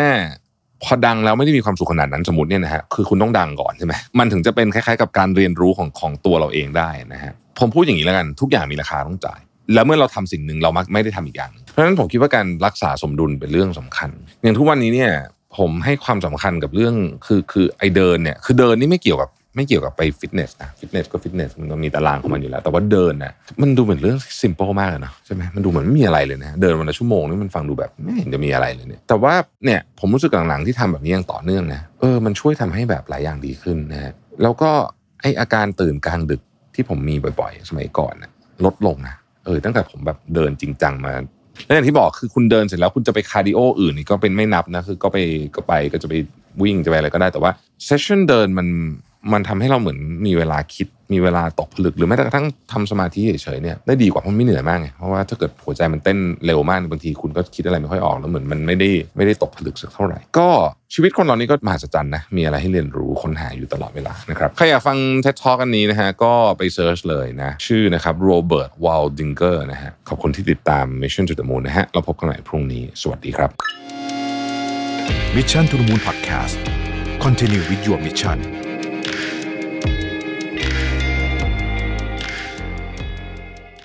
สวัสดีครับ ยินดีต้อนรับเข้าสู่ Mission to the Moon Podcast นะครับ คุณอยู่กับรวิทย์หานุสาหะครับ เรื่องของเราในวันนี้นะฮะจะเป็นเรื่องของทำไมคนเราถึงรู้สึกเป็นทุกข์เมื่อเราแสวงหาความสมบูรณ์แบบนะฮะคือคือช่วงนี้ผมเจอเคสเนี่ยเยอะที่แบบเป็นเพื่อนๆกันนี่แหละมาคุยกันว่าแบบของไม่เป็นไปตามแผนเลยเป็นง่างหงุดหงิดมาก แล้วก็บางคนแก้ปัญหาด้วยกัน ด้วยการใส่ทรัพยากรไม่ว่าจะเป็นเงินหรือเวลาเข้าไปจำนวนมหาศาลแล้วมันก็แก้ไม่ได้อยู่ดีนะฮะซึ่งถ้ามันนานๆมีทีผมว่าโอเค แต่ว่าบางคนซึ่งเป๊ะจัดนะฮะข้อผิดพลาดเล็กๆน้อยๆเนี่ยนะฮะเช่นแบบใส่เนื้อในเตาอบนานเกินไปหรือแล้วมันออกมาไม่อร่อยเนี่ยนะฮะหรือแบบสั่งอะไรมากินแล้วมันแบบต่างจากที่เราคิดนะฮะโอ้โหเครียดเครียดเลยนะเครียดพิตกกังวลเลยแบบไม่ได้เลยเนี่ยนะฮะก็เป็นอาการของ perfectionism perfectionist แหละนะฮะ แต่ว่าผมคิดว่าทุกอย่างเนี่ยมันต้องพอดีนะฮะจริงๆคำว่า perfect เนี่ยมันมีความหมายในแง่บวกนะแต่ถ้ามันเยอะเกินไปเนี่ย มันไม่ค่อยดี ใช้ชีวิตมานานขนาดนี้เราก็จะเริ่มเห็นว่าอืมคือโลกเรามันมันไม่มีทาง perfect นะครับดังนั้นถ้าเราตั้งเป้าหมายออกมาเป็นอย่างนั้นนะมันก็ถูกสิอ่าใช่ไหมวันนี้เราจะมาชวนคุยกันว่าทำไมความเป็น perfectionist เนี่ยทำให้เราเป็นทุกข์แล้วจัดการภาวะนี้ได้อย่างไร ก่อนอื่นต้องบอกก่อนว่าเราทุกคนเนี่ยมีระดับความเป็น perfectionist อยู่ บ้างไม่มากก็น้อย พูดง่ายคือไม่มีใครศูนย์และไม่มีใครหนึ่งร้อยนะฮะแม้แต่ perfectionist ที่สุดก็ยังไม่ร้อยอยู่ดี มันจริงบางอย่างที่เราโอเค ให้ปล่อยผ่านไปได้ ดังนั้นเนี่ยเราเราก็จะมีฟิลมันนี้กันหมดนะฮะเป็นสเปกตรัมนะครับคำว่า perfectionist เนี่ยนะฮะเราอาจจะเรียกเรียกคนที่นิยมหรือว่าใช้คำว่าบูชาแล้วกันนะความสมบูรณ์แบบ นี่ครับซึ่งก็ลักษณะของคนที่เป็นอย่างนี้เอาแบบเอาแบบคนที่เป็นหนักหนักเยอะๆนะหนักๆเยอะๆเนี่ยนะฮะก็จะเป็นคนที่ละเอียดนิยมทำตามแบบแผนนะครับ มองเห็นความผิดพลาดที่คนอื่นอาจจะมองไม่เห็นเลยนะฮะแล้วก็ทุ่มเทเพื่อความสมบูรณ์แบบและผลลัพธ์ที่ดีที่สุดเสมอเอาฟังดูก็ดีนี่นะนะฮะคือมันก็ดีฮะมันก็ดีนะครับ แต่ว่าอย่างที่บอกว่าคนที่เป็น perfectionist ที่เป็นเยอะเนี่ยจะไม่ประนีประนอมกับข้อบกพร่องอะไรเลยนะฮะ แล้วก็มักจะกดดันตัวเองแน่นอนอยู่แล้ว แต่ไปกดดันคนอื่นด้วยนะครับ จนแทบไม่เหลือพื้นที่สำหรับความผิดพลาดเลย ความเป็นมนุษย์เนี่ยนะฮะมันจะมันจะต้องเรียนรู้และพัฒนาตลอดเวลานะครับเพราะฉะนั้นถ้าหวังว่าณ moment ใด moment หนึ่งเราจะ perfect เลยเนี่ยมันก็จะมีความเครียดความทุกข์เกิดขึ้นนะครับมาเข้าใจกันก่อนว่าอาการ perfectionist เนี่ยไม่ได้เป็นอาการทางจิตหรืออะไรนะฮะไม่ใช่แบบนั้นนะครับ มันเป็นแนวคิดที่ มันเริ่มต้นมาจากความต้องการการยอมรับทางสังคมก่อน โดยคนที่มีภาวะนี้อาจจะได้รับคำชมในวัยเด็กนะฮะบ่อยๆ แล้วก็อาจจะเป็นเด็กที่เก่งมากด้วยนะฮะ คือตอนนี้ถ้าเราศึกษาเรื่องที่เกี่ยวข้องกับพฤติกรรมสารเนี่ยเราจะพบว่าหลายอย่างที่เราทำตอนโตเนี่ยมันย้อนหลังกลับไปถึงวัยเด็กได้ทั้งสิ้นเลยนะครับกรณีนี้ก็เช่นเดียวกัน หลายคนเนี่ยเป็นเด็กที่แบบค่อนข้างเก่งอะนะฮะมีความพร้อมนะฮะแล้วก็พ่อแม่ก็คาดหวังสูงนะครับ โหลูกฉันนี่แบบ เก่งมาก มีพรสวรรค์มาก ลูกต้องแบบที่หนึ่งของโลกแน่นอนอะไรแบบเนี้ยนะอีกกลุ่มหนึ่งนะฮะก็ตรงข้ามเลยคือเป็นคนที่กลุ่มที่แบบทุกคนเมินนะฮะเราก็ต้องดิ้นรนไงเพื่อจะได้รับคำชมจากคนรอบตัวนะครับ ทีนี้เรามาเช็คกันดีกว่าว่าเราเป็น perfectionist หรือเปล่า ผมเอามาจาก nine sign you are perfectionist and that's not a good thing เขาเขียนไว้อย่างนั้น ข้อแรกนะครับ คุณคาดหวังความสมบูรณ์แบบจากทุกคนนะฮะอย่างที่ผมเกินไปนะครับ คนที่มีภาวะเนี่ยไม่ได้คาดหวังความสมบูรณ์แบบจากแค่ตัวเองนะแต่คาดหวังว่าทุกคนจะต้องทำตามมาตรฐานเขาได้อีกด้วยนะครับ ซึ่งมันก็อาจจะส่งผลต่อความสัมพันธ์กับคนรอบตัวได้นะฮะแล้วผมเชื่อว่าอาการเนี้ยถ้าเป็นคนรักกันนะมันจะพัฒนาไปสู่ toxic relationship ถ้าเป็นเพื่อนกันก็ก็อาจจะ toxic ได้นะฮะมนุษย์เรามันต้องมีพื้นที่ที่เหลือสำหรับความผิดพลาดได้บ้าง แล้วบางทีมันต้องหัวเราะกับมันบ้างด้วยซ้ำสัญญาณข้อที่ 2 ครับ คุณมีแนวโน้มจะทำงานไม่ทัน deadline เอาเฮ้ยเป็น perfectionist แล้วส่งงานไม่ทันเนี่ยนะคืออย่างนี้ฮะคนที่เป็น perfectionist เนี่ยมีจะมีความใส่ใจเรื่องรายละเอียดเยอะ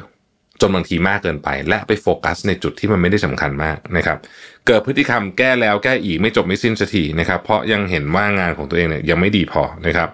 แล้วก็ทำให้เกิดปัญหาส่งงานไม่ทัน deadline นะครับ และถ้างานของพวกเขาต้องส่งต่อคนอื่นทำด้วยเนี่ย จุดนี้อันตราย เพราะว่า deadline ของคนหนึ่งไม่เสร็จมันก็หมายถึง deadline ของทีมก็มีแนวโน้มจะไม่เสร็จไปด้วยนะครับสัญญาณที่3ฮะคุณมองว่าความผิดพลาดเกิดขึ้น เพราะว่าตรวจทานไม่ดีพอ หรือว่าเกิดขึ้นจากความสะเพร่านั่นเองนะฮะเมื่อเกิดข้อผิดพลาดขึ้นเนี่ย perfectionist จะไม่มองมันเป็นโอกาสในการเรียนรู้ หรืออะไรอย่างเงี้ยจะมองว่าเฮ้ยสมมติตัวเองก่อนนะสมมติตัวเองผิดพลาดเนี่ย เราปล่อยให้มันพลาดอย่างนี้ได้ไงนะใช้ถ้อยคำรุนแรงกับตัวเองนะครับ ถ้าเป็นคนอื่นก็จะสาดด่าสาดเสียเทเสีย แล้วก็ไม่ยอมให้อภัยตัวเองกับความผิดพลาดที่เกิดขึ้น ไม่ยอมให้อภัยคนอื่นกับความผิดพลาดเกิดขึ้นนะครับ แม้ว่ามันอาจจะเป็นเรื่องที่ไม่ได้ใหญ่โตมโหฬารขนาดนั้นก็ได้นะฮะแล้วผมแถมไปนิดนึงว่า คนที่เป็น perfectionist เนี่ยมีมีแนวโน้มจะทำสิ่งที่เรียกว่า blow things out of proportion คือเรื่องมันใหญ่ประมาณสเกลสองนะฮะ พี่โวยวายเหมือนสเกลสิบอ่าอันนี้เป็นลักษณะอีกอันหนึ่งนะครับ ข้อที่สี่นะฮะคุณพยายามปกปิดข้อผิดพลาดฝังกลบไว้นะครับ perfectionist เนี่ยอยากให้ทุกคนรู้สึกว่า เฮ้ย ชีวิตฉันเนี่ยมีแต่ด้านสวยหรู งานฉันมีแต่ด้านเป๊ะ เพราะฉะนั้นเวลามีข้อผิดพลาดเกิดขึ้น แนวโน้มก็คือว่าจะยังไม่ยอมรับ จนนอกจากกระทั่งมันไม่ไหวแล้วจริงๆนะครับ ซึ่งอันนี้มันส่งผลเสียมากเลยในการทำงาน เพราะว่าคุณลองนึกภาพนะ ลูกน้องคุณทำงานผิดแล้วหมกไว้ นะครับการหมกไว้เนี่ยวันแรกปัญหาระดับของปัญหาเนี่ยอยู่ที่เบอร์หนึ่งแต่แน่นอนฮะไอของพวกนี้เวลาถูกหมกไว้เนี่ยยิ่งนานวันเข้ามันยิ่งใหญ่ขึ้นใหญ่ขึ้นเหมือนแผลที่ไม่ได้รักษานะฮะจนมันกลายเป็นปัญหาระดับ 10 เฉยเลย ทั้งนั้นที่จริงวันนั้นเนี่ยถ้าบอกมากันก็แก้กันไปจบแล้วไม่มีอะไรนะครับถ้าเกิดเป็น perfectionist ในเชิงของคนทั่วๆไปนะฮะมันจะเกิดปัญหานี้ ฉันต้องมี picture perfect ของทุกอย่าง ชุดต้องดีรถต้องสวยนะครับทุกอย่างต้องดีหมดเนี่ยมันก็มีแนวโน้มว่า อาจจะสร้างหนี้โดยไม่จำเป็นเป็นต้นนะครับ จากข้อ 4 มันก็จะทำให้เกิดข้อ 5 ขึ้นก็คือคุณหลีกเลี่ยงที่จะทำพลาดพยายามหลีกเลี่ยงที่จะทำพลาดนะฮะเพราะกลัวความผิดพลาดเนี่ยเราเป็น perfectionist ใช่ไหมเรากลัวความผิดพลาดเนี่ยเราก็พยายามหนีความท้าทาย ไม่ยอมฝึกทักษะใหม่ๆ อะไรพวกเนี้ยไม่ยอมลองอะไรใหม่ๆนะฮะชอบอยู่ใน safe zone พูดได้เลยว่า perfectionism ทำให้เราอยู่ใน safe zone หรือเป็นกำแพงกั้นเราออกจาก safe zone นะครับชีวิตเราอะมันก็ผิดตลอดอะนะฮะวันก่อนผม ขึ้นรถรถเมล์ที่ที่เนี่ยที่อังกฤษเนี่ยนะฮะแล้วก็มันเอาบัตรแตะได้เลยเดี๋ยวนี้สมัยก่อนมันจำไม่ได้ไม่น่าทำได้นะ แต่เดี๋ยวบัตรนี่คือบัตรเครดิตนะไม่ใช่ Oyster นะบัตรเครดิตแตะปุ๊บได้เลยเนี่ยนะคือพระเจ้าแตะไม่โดนหรืออะไรก็ไม่รู้อะคือตอนนั้นกำลังเบลออยู่นะฮะแล้วก็ไปนั่งนั่งเสร็จคนรถไม่ออก ไอคนนั้นอะ คนขับเดินมาตามแล้วก็ชี้ตอนแรกก็แบบชี้ไข่วางงนะ จนสักพักหนึ่งชี้แบบยูนั่นแหละไม่ยอมจ่ายเงินนะฮะเฮ้ยแบบตอนนั้นรู้สึกอายมากนะ แต่ก็แบบ เออ ก็ขออภัยก็ต้องไม่ขอโทษเขาแล้วขอโทษคนในรถด้วยบอกขอโทษที่ทำให้รถออกช้าเลยคือนี่แหละฮะมันก็มีอย่างนี้ได้นะมันก็มันก็ต้องมีอะนะธรรมดานะฮะธรรมดา ข้อที่6นะฮะคุณไม่ยอมฉลองความสำเร็จของตัวเองนะครับเออไม่ว่าจะประสบความสำเร็จมากมายแค่ไหนเนี่ยแต่ perfectionist มักคิดว่าความสำเร็จที่ได้มาเนี่ยฟลุกบ้างนะครับไม่ใช่ความสำเร็จจริง ๆ บ้างนะฮะบางครั้งอาจจะถึงขั้นวิพากษ์วิจารณ์ด้วยซ้ำว่าตัวเองควรจะทำได้ดีกว่านี้โหทำไมทำสำเร็จได้แค่นี้เองเหรอกระจอกอะไรแบบนี้นะฮะ พูดง่ายคือว่าถ้าคุณมีภาวะ perfectionist เนี่ยคุณก็จะกดดันตัวเองต่อไปครับ ไม่ว่าคุณจะทำได้ดีแค่ไหนก็ตามคุณก็จะรู้สึกว่ามันมีอีกนิดนึงอะอันนั้นน่ะยังทำไม่ได้นะครับ สัญญาณข้อที่ 7 คือคุณค่าของคุณคือความสำเร็จนะครับ perfectionist จะรู้สึกดีว่าเวลาทำอะไรสำเร็จเราก็รู้สึกว่า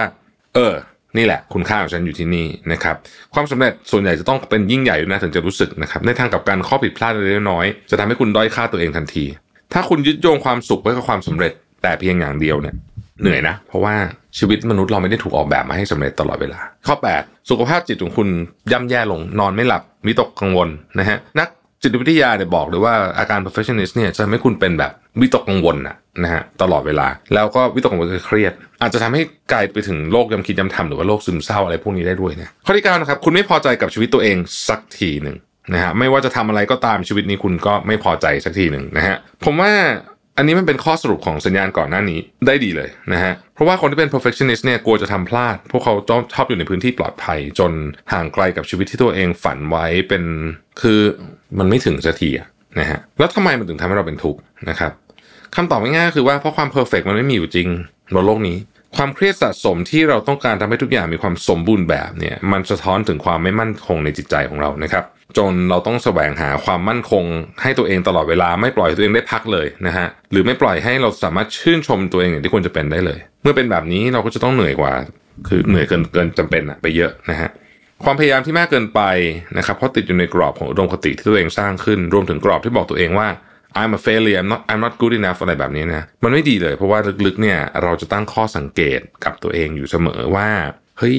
มันต้องดีกว่านี้ดีอะไรเงี้ยนะฮะ ดังนั้นการอยู่ในภาวะนี้มันจะทำให้เราต่อสู้หรือวิ่งทุกอย่างเพื่อรักษาความสมบูรณ์แบบไว้ รักษา status quo ไว้ก็ได้นะในจริงๆก็เกี่ยวเหมือนกันนะครับพูดง่ายว่าเราต้องการการยอมรับจากสังคมนะฮะจึงกดดันไปเรื่อยซึ่งมันก็เหนื่อยอะนะฮะทีนี้มันก็เลยมีอีกบทความหนึ่ง ซึ่งเกี่ยวข้องกับเรื่องนี้นะครับเป็นบทความที่คุณ Amanda Ruggeri นะฮะเขียนไว้ใน BBC ชื่อว่า The Dangerous Downside of Perfectionism นะฮะไป search ในเว็บไซต์ BBC ได้นะครับเขาพูดถึงผลเสียของการเป็น perfectionist นะครับว่า คนที่เป็นภาวะนี้เนี่ยมีแนวโน้มจะทำร้ายตัวเองทางด้านจิตใจนะครับทั้งดุด่าและกดดันตัวเองให้ทำได้ดีกว่านี้นะฮะมีการศึกษาในนักศึกษาชาวจีนนะครับกว่า 1,000 คน พบว่าคนที่มีภาวะ perfectionist มักต่อว่าตัวเองเมื่อเกิดความผิดพลาดขึ้น รวมถึงมีความรู้สึกไม่มีทาง ทำตามความคาดหวังของตัวเองและพ่อแม่ได้ ในที่สุดก็ซึมเศร้าทำร้ายตัวเองนะครับแล้วก็ก็นั่นแหละไม่ดีนะฮะนอกจากนี้ผลสำรวจในปี 2016 ยังพบว่าคนที่เป็น perfectionist มีโอกาสที่จะเบิร์นเอาท์ในที่ทำงานได้ง่ายขึ้นด้วยภาวะแฝงที่อันตรายอีกอย่างของคนที่เป็น perfectionist คือเขาอาจจะมีความคิดแบบสุดโต่ง เรียกว่าเป็น all or nothing หรือว่า black or white thinking ก็ได้นะฮะครับใช้ได้เหมือนกัน ซึ่งเป็นรูปแบบของการคิดที่ไม่สามารถมองอะไรกลางๆได้ คือโลกนี้ไม่ขาวก็ดำนะฮะ ถ้าทำให้ได้ไม่สมบูรณ์แบบก็ไม่ทำมันเลยดีกว่าอะไรแบบนี้นะครับด้วยรูปแบบการคิดแบบนี้ส่งผลให้คนที่เป็น perfectionist เนี่ยกลายเป็นคนผัดวันประกันพรุ่งไปเลยครับเพราะว่าฉันต้องรอให้ทุกอย่าง condition มัน optimum ก่อนฉันถึงจะทำนะฮะแต่การผัดวันประกันพรุ่งไปเรื่อยเนี่ยมันทำให้เราลึกๆแล้ววิตกกังวลแล้วก็เครียด เมื่อลองมองมุมนี้สำหรับผมเนี่ยนะฮะภาวะ perfectionist เนี่ยจริงๆต้องบอกว่าถ้ามันไปถึงระดับ toxic นะฮะก็คือเกินเกินเหตุไปเนี่ยจะเป็นต้นเหตุแห่งทุกข์นะเออมัน base จากความกลัวนะฮะความกลัวที่จะพลาดความกลัวที่จะไม่ได้รับการยอมรับ ทีนี้ถามว่าจัดการยังไงดีนะครับในเว็บไซต์ของ Harvard Business Review เนี่ยอันนี้เป็นอีกงานอีกชิ้นนะฮะชื่อว่า How to Manage Your Perfectionism นะครับคุณ Rebecca Knight เป็นคนเขียน สรุปสั้นๆเลยนะ ตามนี้นะฮะจริง ๆ บทความนี้มันยาวแต่ว่าเป็นผมสรุปสั้นๆให้ได้นะครับ ข้อแรกครับ ลองบอกตัวเองว่าโอกาสมีราคาและเวลาที่ต้องจ่าย เราถามตัวเองเสมอว่าเราใช้เวลาอย่างคุ้มค่าและฉลาดหรือยังลองประเมินผลกระทบของงานว่าเยอะขนาดไหน แล้วเราจะพบว่ามันคงดีกว่าถ้าเราเอาเวลาไปทำงานสำคัญจริง ๆ ไม่ใช่เอาเวลาเหล่านั้นมาทำงานที่สำคัญน้อยกว่า เช่นการแบบต้องทำให้ powerpoint ฉันสวยเป๊ะคำว่าเป๊ะในที่นี้ไม่ใช่ว่าข้อมูลข้อมูลเป๊ะนะข้อมูลนะต้องเป๊ะอยู่แล้วแต่บางคนเนี่ยโอ้โหตัวอักษรเนี่ยต้องอื้อหือเป๊ะไปหมดนะครับคุณต้องเข้าใจว่ามันไม่มีทางที่คุณจะทำได้ร้อยเปอร์เซ็นต์เป๊ะๆนี่คือไม่นี่ไม่ใช่งานเจรไนถ้าเป็นงานเจรไนเพชร มีเม็ดเดียวในโลกอะไรนั้นว่าไปอย่างนะ แต่ว่านี่ไม่ใช่อย่างนั้นฮะนี่คือ powerpoint นะครับเพราะฉะนั้นเออมันก็ประมาณนึงแหละนะฮะต้องดีประมาณนึงนะครับซึ่งเป็นที่มาของข้อที่ 2 ก็คือว่าบางอย่างต้องปรับมาตรฐานลงบนโลกใบนี้ไม่มีงานสมบูรณ์แบบนะฮะแต่ว่าวิธีการที่จะทำให้คุณสามารถลดอาการนี้ได้เนี่ยผมค้นพบว่าวิธีนี้ work มากคือคุณต้องทำงานเป็น draft ฮะ draft ที่หนึ่งเนี่ยมันแบบเละเทะสุดๆเวลาผมเขียนหนังสือนี่ draft ที่หนึ่งนี่คือแบบอะไรก็ไม่รู้มี powerpoint มีจดเต็มไปหมดนะฮะ ไม่ต้องสมบูรณ์แบบตั้งแต่ต้น แล้วก็ลองไปให้คนอื่นอ่านดูขอ feedback นะฮะแล้วจะบอกว่า เออเฮ้ยบางอย่างที่เราคิดว่ามันจะเป็นจะต้องเป๊ะมันไม่ต้องก็ได้นี่หว่าคนอื่นไม่เห็นสนใจเลยนะฮะก็ทำให้คุณข้ามไปได้นะครับอีกข้อหนึ่งคือทำ checklist ดูความคืบหน้างานนะฮะ คนที่เป็น perfectionist เนี่ยค่อนข้างต้องการแบบแผนในการทำงานนะครับไม่งั้นพวกเขาจะกังวลมากเลยทีเดียว เพราะฉะนั้นทำเช็คลิสต์จะช่วยคุณอย่างมากว่าเอ้ยมันไปถึงขั้นตอนไหนแล้วนะจะได้ไม่ต้องออกนอกแผนอะไรแบบนี้เป็นต้นนะครับ และข้อที่สี่ครับเผชิญหน้ากับความคิดของตัวเอง คนเป็น perfectionist มักแตกตื่นง่ายนะครับซึ่งสัมพันธ์กับภาวะวิตกกังวลที่อาจจะมีมากกว่าคนทั่วไป ลองปรับแก้วงจรนี้โดยการคุยกับตัวเอง หาให้เจอว่าจริงๆ แล้วคุณกลัวอะไรกันแน่ อะไรคือต้นเหตุของปัญหาของคุณนะฮะอย่าเชื่อความรู้สึกแรกของตัวเองนัก ไอสิ่งที่เกิดขึ้นในหัวเนี่ยนะครับลองทบทวนจริงว่ามันเป็นอย่างนั้นจริงหรือเปล่านะฮะเพราะสิ่งที่คุณรู้สึกหรือสิ่งที่คุณคิดเนี่ยมันอาจจะมาจากประสบการณ์มาจากสิ่งที่เราได้ฟังมาไม่ใช่สิ่งที่เกิดขึ้นตรงหน้าจริง ๆ นะครับ การที่เราเหมือนกับมีเสียงในหัวมาแล้วเราก็ทำให้เราแบบนู่นนี่ต่างๆเนี่ยนะฮะบางทีเนี่ยมันมันทำให้เรากลัวการเผชิญหน้ากับสิ่งใหม่ๆ อีกอันหนึ่งที่ผมคิดว่าควรทำคือลองให้รางวัลตัวเองบ้างนะฮะทำอะไรก็ไม่ดีเลยเนี่ยจริง ๆ ถ้าเรามองจริง ๆ แล้วเนี่ยนะฮะเราก็มาได้ ชีวิตทุกคนอะเออมันก็มาได้พอสมควรนะจากจุดเริ่มต้นนะครับ มันต้องมีเรื่องสำเร็จบ้างแหละ คนเรา มันต้องมีเรื่องดีๆบ้างนะฮะขอบคุณที่ติดตาม Mission to the Moon นะครับ สวัสดีครับ Mission to the Moon Podcast Continue with your mission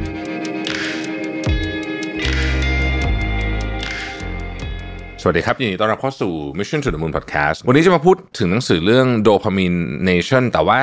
ต้องบอกอย่างนี้ก่อนว่า ไม่ใช่ตอนสรุปหนังสือประจำสัปดาห์นะครับ คือตอนนี้เนี่ยเราจะมีสรุปหนังสือประจำสัปดาห์ของ Mission to the Moon เนี่ยทุกสัปดาห์นะฮะจะเป็นสรุปแบบยาวก็คือ ตอนละประมาณ 40-50 นาทีนะครับผมจะทำทุกสัปดาห์สัปดาห์ละหนึ่งตอน มันก็จะลงประมาณท้ายๆอาทิตย์นี่แหละนะฮะแล้วก็ในหน้าปกเนี่ยก็จะเขียนไว้ชัดๆ เลยว่าอันนี้เป็นเป็นแบบเขียนเป็นแบบยาวเวอร์ชันยาวนะฮะแล้วก็ ตอนนั้นน่ะมันก็จะมีความคือถ้าคลิกดูความยาวของตอนก็จะเห็นว่ามันยาวสัก 40-50 นาทีหรือ 1 ชั่วโมงนะครับสัปดาห์ละครั้งนะฮะ เพราะว่าอยากจะคุยหนังสือยาวๆ สักหนึ่งตอน แต่ว่าวันนี้ไม่ใช่ วันนี้จะพูดถึงหนังสือเล่มหนึ่งชื่อว่า Dopamine Nation แต่ว่าผมอ่านเหมือนกับอ่านสรุปของเขามาอีกทีหนึ่งนะฮะ ยังไม่ได้อ่านเล่มจริงนะครับ แล้วก็อาจจะไม่มีโอกาสได้อ่านเพราะว่าตอนนี้หนังสือเนี่ยตั้งรออยู่เป็นแบบ โอ้โหนะสูงเป็นเมตรเลยนะ ซ้อนรออยู่นะครับ เพราะฉะนั้นเนี่ยก็ ยังมีหนังสือเข้าคิวอยู่อีกเยอะนะครับ Dopamination แต่เป็นหนังสือที่น่าสนใจนะนะคนเขียนเนี่ยชื่อว่าดรแอนลัมเบิร์กครับ คืออย่างนี้ฮะคือเขาพูดถึงประเทศอเมริกา แต่ผมคิดว่ามันก็จริงๆมันก็เป็นเหมือนกันทุกประเทศแต่ตอนนี้นะฮะเป็นมากเป็นน้อยเท่านั้นเองนะครับ ก็คือว่าคนยุคนี้แล้วกันนะเบื่อไม่เป็นไม่อยากเบื่อไม่อยากเศร้าไม่อยาก วิตกกังวล พอเป็นอะไรอย่างนี้ปุ๊บ ก็จะต้องทำให้ตัวเองชาทันทีโดยการเอาอะไรก็ตามที่มันหลั่งโดพามีนเนี่ยมาใช้นะครับก็เป็นที่มาของคำว่า Dopamine Nation ซึ่งคำถามก็คือว่า แล้วไอ Dopamine Nation เนี่ยนะมันมีลักษณะยังไง แล้วเราจะแก้ปัญหาเรื่องนี้ได้ยังไงบ้างนะครับเขาเริ่มต้นจากอย่างนี้ก่อนนะครับบอกว่าอเมริกาโดยเฉพาะอเมริกาอเมริกาเนี่ยเป็นประเทศที่คนเนี่ยมีอะไรก็กินยา แล้วก็กินเยอะในหลากหลายสาเหตุมากๆนะครับ ถ้าใครที่ดูหนังอเมริกันบ่อยๆเนี่ยก็จะคุ้นๆชื่อยาพวกนี้นะฮะผมจะเล่าให้ฟังแล้วกันเขาบอกว่า มีคนไข้จำนวนมากที่มาหาเขานะเพราะว่าใช้ยาเกินขนาด ยาพวกนี้ไม่ใช่ยาเสพติดนะครับอ๋อเล่าก่อน คือโดพามีเนชั่นในความหมายของเขาเนี่ยก็คือว่าเราจะทำทุกอย่างให้ตัวเองเหมือน พอมีอะไรปุ๊บเราก็จะหาอะไรมาทำให้มันชา เช่นเล่นมือถือ เปิดทีวีดูดู TikTok ดู Reels กินแบบกินไม่ได้กินเพราะหิวอะแต่กินเพื่อคลายความกังวลนะครับ ใช้แอลกอฮอล์ใช้สารเสพติด พวกเนี้ยเพื่อให้ร่างกายมันหลั่งโดพามีนออกมา ให้เราหายเบื่อ หรือให้เรารู้สึกชากับสถานการณ์นั้นๆ ซึ่งณขณะนี้กลายเป็นปัญหาใหญ่เหมือนกันของโลกตอนนี้แล้วก็อาจจะใหญ่ขึ้นเรื่อยๆ ด้วยนะครับ ทีนี้คำถามก็คือว่า ลักษณะมันเป็นยังไงมันเป็นได้หลายอย่างมากนะครับเขาก็ยกตัวอย่างคนไข้ที่เขาเจอบ่อยๆมานะครับ มีคนจำนวนมากชาวอเมริกันเนี่ยนะที่มีลักษณะแบบนี้นะฮะพอรู้สึกวิตกกังวลนิดหนึ่งนะฮะก็กินยาที่เรียกว่า Paxil นะ Paxil คือ paroxetine เป็นยากลุ่มโรคต้านซึมเศร้า อยู่ในกลุ่มเดียวกับพวก Prozac กับ Zoloft บางคนที่กิน Prozac ก็เรียกว่าเป็นแบบ กินกันเป็นแบบขนมเลยก็มีนะฮะ ซึ่งสมัยก่อนเนี่ยนะครับมันก็มันไม่ได้กินกันเยอะขนาดเนี้ยนะฮะสมัยก่อนเนี่ยเขาใช้รักษาพวก PTSD อะไรพวกนี้เนี่ยนะฮะแต่ว่าหลังๆมานี้เนี่ยก็ก็ก็มันก็หาง่ายขึ้นนะครับมันก็หาง่ายขึ้น ก็รู้สึกเครียดปุ๊บก็กินแพซิลนะฮะมันก็มีคุณสมบัติในการป้องกันที่เขาเรียกว่าการเก็บกลับสารสื่อประสาทเซโรโทนินในสมองและระบบประสาทก็ทำให้เราเหมือนแบบ ทำให้อาการซึมเศร้ามันดีขึ้นได้นะฮะซึ่งบางคนเนี่ยบอกว่าคือคนที่เป็นโรควิตกกังวลเนี่ยคืออะไรต้องมองอย่างนี้นะครับ ข้อมูลจาก hd.co.th เนี่ยโรควิตกกังวลไม่เหมือนกับโรคกลัวนะฮะวิตกกังวลเนี่ยมันจะเป็นบางทีไม่ไม่มีอะไรกระตุ้นก็วิตกกังวลได้นะครับบางคนจะคาดการณ์ว่ามีเหตุการณ์ที่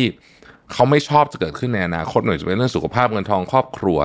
นะครับพอคิดคิดไปแป๊บหนึ่งเดี๋ยวก็วิตกกังวลนะพอพอพอวิตกกังวลปุ๊บก็เหมือนกับทำอะไรไม่ได้อยากจะผ่อนคลายก็กินยานะฮะพาซิลพอรู้สึก brain fog brain fog นี่คืออาการเหมือนคิดอะไรไม่ค่อยออกนะฮะก็จะกินยาตัวหนึ่งซึ่งไอยานี้ดังมากนะครับ ก็คือ Adderall ถ้าใครดูหนังอเมริกันบ่อยๆ ก็จะรู้ว่าไอ Adderall เนี่ยนะฮะพวกเด็ก high school เนี่ยนะฮะก็จะชอบกินเด็กมหาลัยก็จะกิน เพราะว่ามันทำให้ มีสมาธินะครับ จริงๆเนี่ยมันเป็นยาที่ใช้รักษาสมาธิสั้นนะฮะคือ ADHD นะครับ หรือพวกโรคลมหลับอะไรพวกนี้เนี่ยนะฮะคือคนที่ง่วงนอนตลอดเวลา แต่ว่า a d d e r a l เนี่ยมันมาเพิ่มสมรรถนะของของคนที่ต้องใช้สมองเช่นเคสนักกีฬาอีสปอร์ตหรือคนที่ต้องอ่านหนังสือสอบอะไรแบบนี้เนี่ยนะฮะในที่อเมริกาเนี่ยมันเป็นยาที่แบบฮิตมากในพวกเด็กที่จะต้องสอบสอบอะนะฮะแล้วก็เอาพูดจริง ๆ แล้วเนี่ยมันก็ทำให้เหมือนมีมีสมาธิ ในการโฟกัสกับเรื่องอะไรมากขึ้น แต่ a d d e r a l เนี่ยมันมีส่วนผสมนะฮะของเกลือแอมเฟตามีนนะครับของเกลือแอมเฟตามีนซึ่งเป็นชนิดของสารเสพติดชนิดหนึ่งนะครับ จริงๆมันมีส่วนประกอบหลักคือแอมเฟตามีนแล้วก็ dextroamphetamineนะฮะผมก็ไม่ค่อยรู้เรื่องของเคมีพวกนี้มากแต่ว่า เอาว่าบางคนถึงขั้นคิดว่าเฮ้ยรู้สึกว่ากินยานี้แล้วฉลาดขึ้นเลยนะ อืมนะฮะคือไอแอโรลเนี่ยนะครับ ในช่วงที่ผ่านมาเนี่ยถ้าใครเคยดูสารคดีของ Netflix นะฮะก็จะพบว่า Adderall เนี่ยนะฮะมันมีสารคดีของ Netflix ชื่อ Take Your Pills เนี่ยนะครับในคนนักศึกษาและคนวัยทำงานด้วยเนี่ยนะฮะก็และหลาย ๆ คนที่จำเป็นจะต้องใช้สมาธิเยอะ ๆ เนี่ยก็มีการใช้ยาเพิ่มขึ้นถึง3,000%ในช่วงในช่วงระยะเวลาสั้น ๆ ที่ผ่านมานะฮะแต่มันผิดวัตถุประสงค์ไงเพราะว่าพอยามันหมดฤทธิ์ปุ๊บเนี่ยมันมันต้องลง มันเหมือนแบบ คือคือถ้ายามันมันทำให้คุณแบบช่วงนั้นคุณสมาธิดีมากพอเสร็จแล้วคุณมันจะดาวอะนะฮะแล้วพอครั้งต่อไปคุณรู้สึกว่า คุณต้องโฟกัสเพิ่มประสิทธิภาพสมองเนี่ยนะฮะก็คุณก็จะต้องกินมันอีก มันก็จะกลายเป็นการเสพติด คือมันเป็นราคาที่ต้องจ่ายที่แพงมากนะฮะคือคนที่กินอะดรอลเนี่ยนะฮะจะมีสมาธิสูงมาก มีความกระตือรือร้นมีแบบอ่านหนังสือก็จะแบบ ไม่ต้องนอนเลยอะไรเงี้ยนะฮะแต่ว่ามันไม่ได้มาจากพลังงานจริง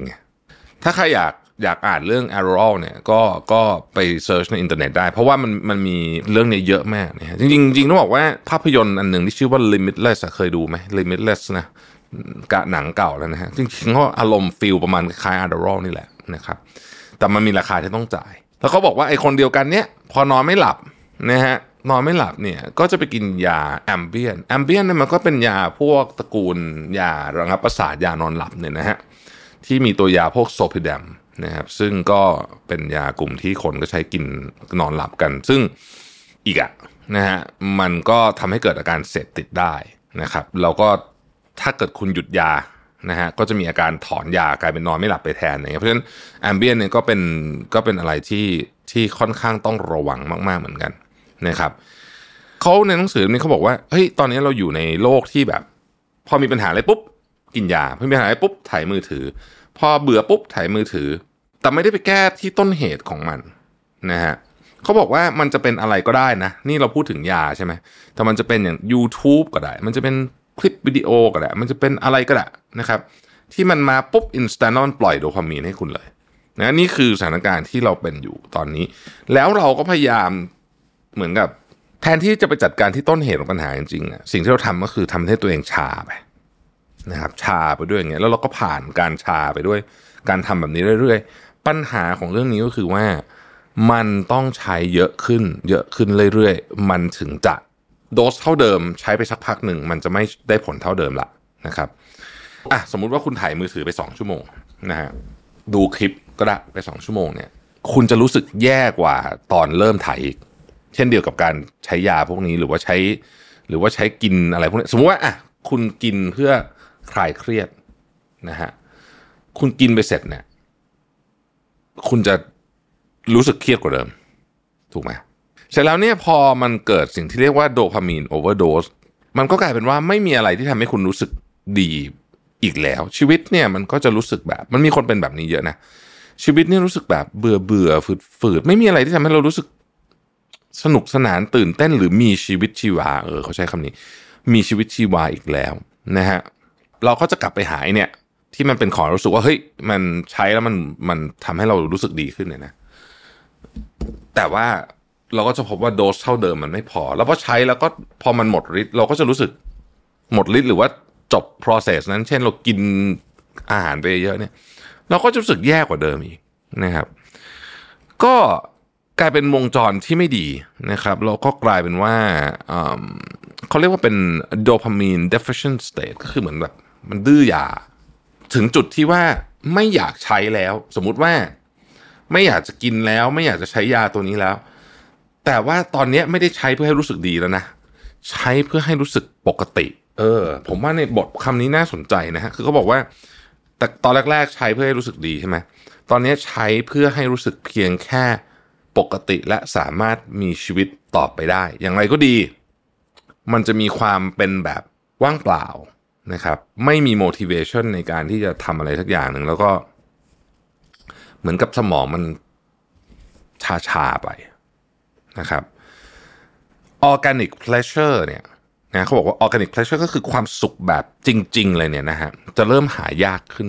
เรื่อยๆ ความสุขแบบจริงๆคืออะไรอืม นั่งมองพระอาทิตย์แล้วมีพระอาทิตย์ตกดินแล้วรู้สึกมีความสุขอย่างเงี้ย อยู่ท่ามกลางธรรมชาติแล้วมีความสุขแบบเนี้ยไอเนี่ยคือความสุขแบบที่มนุษย์ถูกออกแบบมาให้มีความสุขจากแบบเนี้ยมันจะเริ่มเราไม่ไม่แม้แต่จะหาด้วยซ้ำการจะกลับไปมีชีวิตแบบนั้นอีก ชีวิตที่เรา sensitive กับความสุขแบบออร์แกนิกเนี่ยจะทำยังไง อ่านหนังสือเล่มนี้ก็พยายามจะ เขียนมาถึงตรงนี้นะฮะคือเขาบอกตอนหาเสร็จแล้วในครึ่งหลังของหนังสือเขาก็พูดถึงว่า เราจะต้องกลับมา rebalance ตัวเองใหม่ให้ได้ เขาบอกว่าจะต้องทำนะในในในการอันนี้เนี่ยนะครับก็คือว่าอันดับแรกเนี่ยเราต้องกลับมานั่งวิเคราะห์จริง ๆ ว่า อะไรเป็นสิ่งที่ก่อให้เกิดพฤติกรรมนั้น หมายถึงว่าก่อนที่เราจะเกิดพฤติกรรมใด ๆ ที่เราจะไปใช้สมมติว่าเป็นอ้าวยาสักอย่างหนึ่งก็ได้เนี่ยนะ อะไรเป็นจุดเริ่มต้นพาไปถึงจุดนั้น ความเบื่อละความเหงา ความเครียดความอะไรพวกเนี้ยนะฮะเราต้องมีสติรับรู้มัน เสร็จปุ๊บเราต้องลองให้ร่างกายเนี่ยได้มีโอกาสทำอย่างอื่น แทนที่จะไปทำแบบที่เราเคยชิน เช่น เครียดปุ๊บถ่ายมือถือ ลองหยุดลองหยุดทำแบบนั้น แล้วเปลี่ยนให้ร่างกายได้มีโอกาสทำอย่างอื่นที่มันดีกว่า เช่น เครียดเครียดใช่ไหมเครียดออกไปเดิน มันยากกว่านะครับไอ้ของพวกนี้มันยากกว่าเสมอนะคือไอ้ทางง่ายเนี่ยเราจะเราจะทำได้อยู่แล้ว แต่ทางยากเนี่ยมันก็จะยากกว่า เพราะฉะนั้นเนี่ยพอร่างกายได้มีโอกาสที่เจอทางใหม่นะครับเช่นเครียดออกไปเดิน เครียดออกไปวิ่งอ่าอย่างเงี้ยนะฮะเบื่อไปวิ่งอ่าอย่างเงี้ยนะฮะมันก็จะสร้างคล้ายๆกับเส้นทางในสมองเราใหม่ ถ้าเราทำติดต่อกันนานพอเขาบอกว่าเวลาที่นานพอเนี่ยมันคือประมาณเดือนหนึ่งนะฮะเเราก็จะเปลี่ยนความรู้สึกแบบนี้ได้ เบื่อต่อไปก็จะไม่ถ่ายมือถือนะครับ นอนไม่หลับแทนที่จะใช้ยาก็อาจจะมีวิธีอื่นที่เราค้นพบแทน เช่นการนั่งสมาธิอะไรแบบนี้เป็นต้นนะครับ เขาบอกว่าจริง ๆ เบสิกที่สุดของมนุษย์เราเนี่ยนะฮะมันจะมีความเบื่อ การไม่มีสมาธิ การไม่มีแรงจูงใจในการทำอะไรบางอย่างนะครับ นอนไม่หลับนะฮะมี ความรู้สึกซึมเศร้าในความสัมพันธ์ที่มีอยู่กับบุคคลอื่น ต่างๆนานาเหล่านี้เนี่ยนะครับมันถูกแก้ได้ด้วยวิธีทางธรรมชาติทั้งสิ้นนี่เขาใช้คำว่ามันมี natural pathway ของการแก้อยู่เสมอเพียงแต่ว่าเราไม่ค่อยเลือกทางนั้นเอง มันมีอีกหลายอย่างนะ เช่น ความรู้สึกแบบว่าไม่มั่นใจในตัวเอง ความรู้สึกอืม ต้องการออกไปจากตรงนี้ ต้องการเอาสมองออกไปจากตรงนี้หรืออะไรพวกนี้เนี่ยพวกนี้เนี่ยมันมีทางแก้ทางธรรมชาติทั้งสิ้น แต่ว่าทางแก้ทางธรรมชาติหมายถึงว่า ทางที่เราถูกถูกออกแบบมาเพื่อให้เป็นอย่างนั้นเนี่ยนะ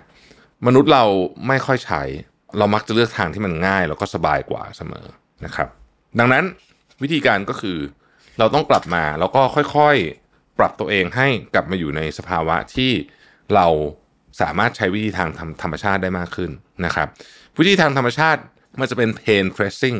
คือมันจะเริ่มต้นจากความสมมุติคุณเบื่ออยู่เนี่ย แล้วคุณต้องทำอะไรเพื่อแก้เบื่อเนี่ย กระบวนการนั้นอะมันจะมีความเจ็บปวดเริ่มต้นก่อน เจ็บปวดในที่นี้ก็คือ มันจะยากนิดหนึ่งในการเริ่มทำเช่น การออกไปเดิน ไปวิ่ง ไปว่ายน้ำออกกำลังกายเนี่ยนะฮะ การอ่านหนังสือ การเขียนอะไรแบบเนี้ยมันเป็นสิ่งที่ยากอะยากกว่าเล่นมือถือ ยากกว่ากินยา ยากกว่าอย่างอื่น นะฮะเพราะนั้นเนี่ยเขาก็เลยบอกว่าเบื่อปุ๊บนึกถึงสี่อย่างหนึ่ง exercise ในรูปแบบใดก็ได้ เบื่อปุ๊บออกไปวิ่งเบื่อปุ๊บออกไปทำกิจกรรมต่างๆสอง cold exposure นะฮะเขาบอกว่าความรู้สึกหลายอย่างของคุณเนี่ยสามารถแก้ได้ด้วยการทำให้ร่างกายเนี่ยอยู่ในอุณหภูมิที่ต่ำมากๆ ผมยังไม่ได้ศึกษาเรื่องนี้อย่างจริงจังสักเท่าไหร่ แต่ว่าเขาหมายถึง ice bathing พวกเนี้ยนะฮะมันจะช่วยพลิก อารมณ์ของคุณในตอนนั้นได้เลยทีเดียวนะครับ อันที่สามคือ meditation นะใครทำเรื่องนี้อย่างจริงจังก็จะรู้ว่ามันช่วยเยอะจริง ๆนะครับ สุดท้ายครับคือ reading อ่าน reading and writing อ่านและเขียนนะครับ ด้วยหนังสือและปากกาจริง ๆ นะนี่แถมให้นิดนึงนะฮะเขาบอกว่าเนี่ยเขาอะเวลาเขาจะ เหมือนกับ prescribe ก็คือการให้ทางแก้ปัญหาคนไข้คนนี้เขาก็จะให้เนี่ยสี่อย่างเนี้ยนะครับ ใครที่ทำได้เดือนหนึ่งนะฮะจะลดอาการติดพวกนี้ลงไปได้เยอะมาก ไม่ได้หมายความว่าจะหายได้ทุกอย่าง แต่ว่าจะลดไปได้เยอะแบบเยอะจริง ๆนะครับ แล้วก็อย่าลืมสังเกตทริกเกอร์ด้วยนะครับ เช่นอะไรทำให้คุณอยากจะหยิบยาตัวนี้มากินสมมตินะอะไรอะไรเป็นตัวทริกเกอร์ให้สังเกตแล้วก็เปลี่ยนพฤติกรรมของมันซะ นี่เป็นวิธีเดียวที่จะหลุดออกจากไอ้วงจรนี้ได้นะครับ ซึ่งวงจรนี้เป็นวงจรที่แน่นอนไม่ดีเลยเนาะเพราะนั้นเนี่ยถ้าเราอยากจะหลุดออกจากวงจรนี้เราก็จะต้องมีความพยายามในการแก้ไขเรื่องของพฤติกรรมของตัวเอง ไม่มีใครช่วยได้นะเพราะฉะนั้น pain pressing ก็คือไอ้สี่ข้อนี้คือมันจะต้องมีความพยายามนิดนึงในการทำไอ้สี่ข้อนี้ exercise co-exposure meditation reading and writing นะครับ ออกกำลังกายนะครับ การทำร่างกายให้อุณหภูมิอยู่ในอุณหภูมิต่ำๆนะฮะอาบน้ำเย็นๆก็ได้นะครับ ไปแช่น้ำแข็งก็ได้นั่งสมาธิและอ่านหนังสือและเขียนเขียนเนี่ยนะพวกนี้มันมีเพนก่อนเสมอนะมีความเจ็บปวดก่อน แต่ท้ายที่สุดแล้วเนี่ยมันจะเป็นโดพามีนประเภทที่ดีครับนะครับ มันจะเป็นโดพามีนประเภทที่ดีแล้วมันจะทำให้ร่างกายของคุณเนี่ย balance เรื่องนี้ได้นะครับ Dopamine Nation นะหนังสือเล่มนี้ใครอยากอ่านเพิ่มเติมไปอ่านได้นะครับ ผมเองก็ไม่ได้อ่านทั้งเล่มนะ อาจจะมีอะไรน่าสนใจทีเดียว ในหนังสือเล่มนี้สำหรับใครที่รู้สึกว่าตัวเองมีปัญหาอยู่นะฮะผมว่าเมืองไทยยังปัญหาน้อยนะฮะแต่อเมริกานี่โอ้โหปัญหาเรื่องนี้เยอะจริงๆคือ คนอเมริกันเนี่ยแก้ปัญหาด้วยการใช้ยาเยอะมากนะฮะคือคือคือเรายังถือว่าสภาพดีกว่านะพูดกันตามจริงนะฮะแต่ว่าก็ไม่แน่นะวันหนึ่งถ้าเกิดว่าไม่มีใครทำอะไรเลยเนี่ย ก็มันก็อาจจะหนักขึ้นเรื่อยๆก็ได้นะครับ ขอบคุณที่ติดตาม Mission to the Moon นะฮะ แล้วเราพบกันใหม่พรุ่งนี้นะครับ สวัสดีครับ Mission to the Moon Podcast Continue with your mission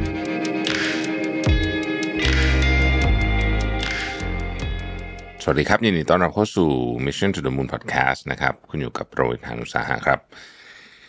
วันนี้เป็นเอ่อคิวของการสรุปหนังสือนะฮะหนังสือเล่มนี้ที่ผมเลือกมาในวันนี้เนี่ยนะครับเป็นของคุณมาทิลดา ฮินโดนะครับ The Art of Feeling Better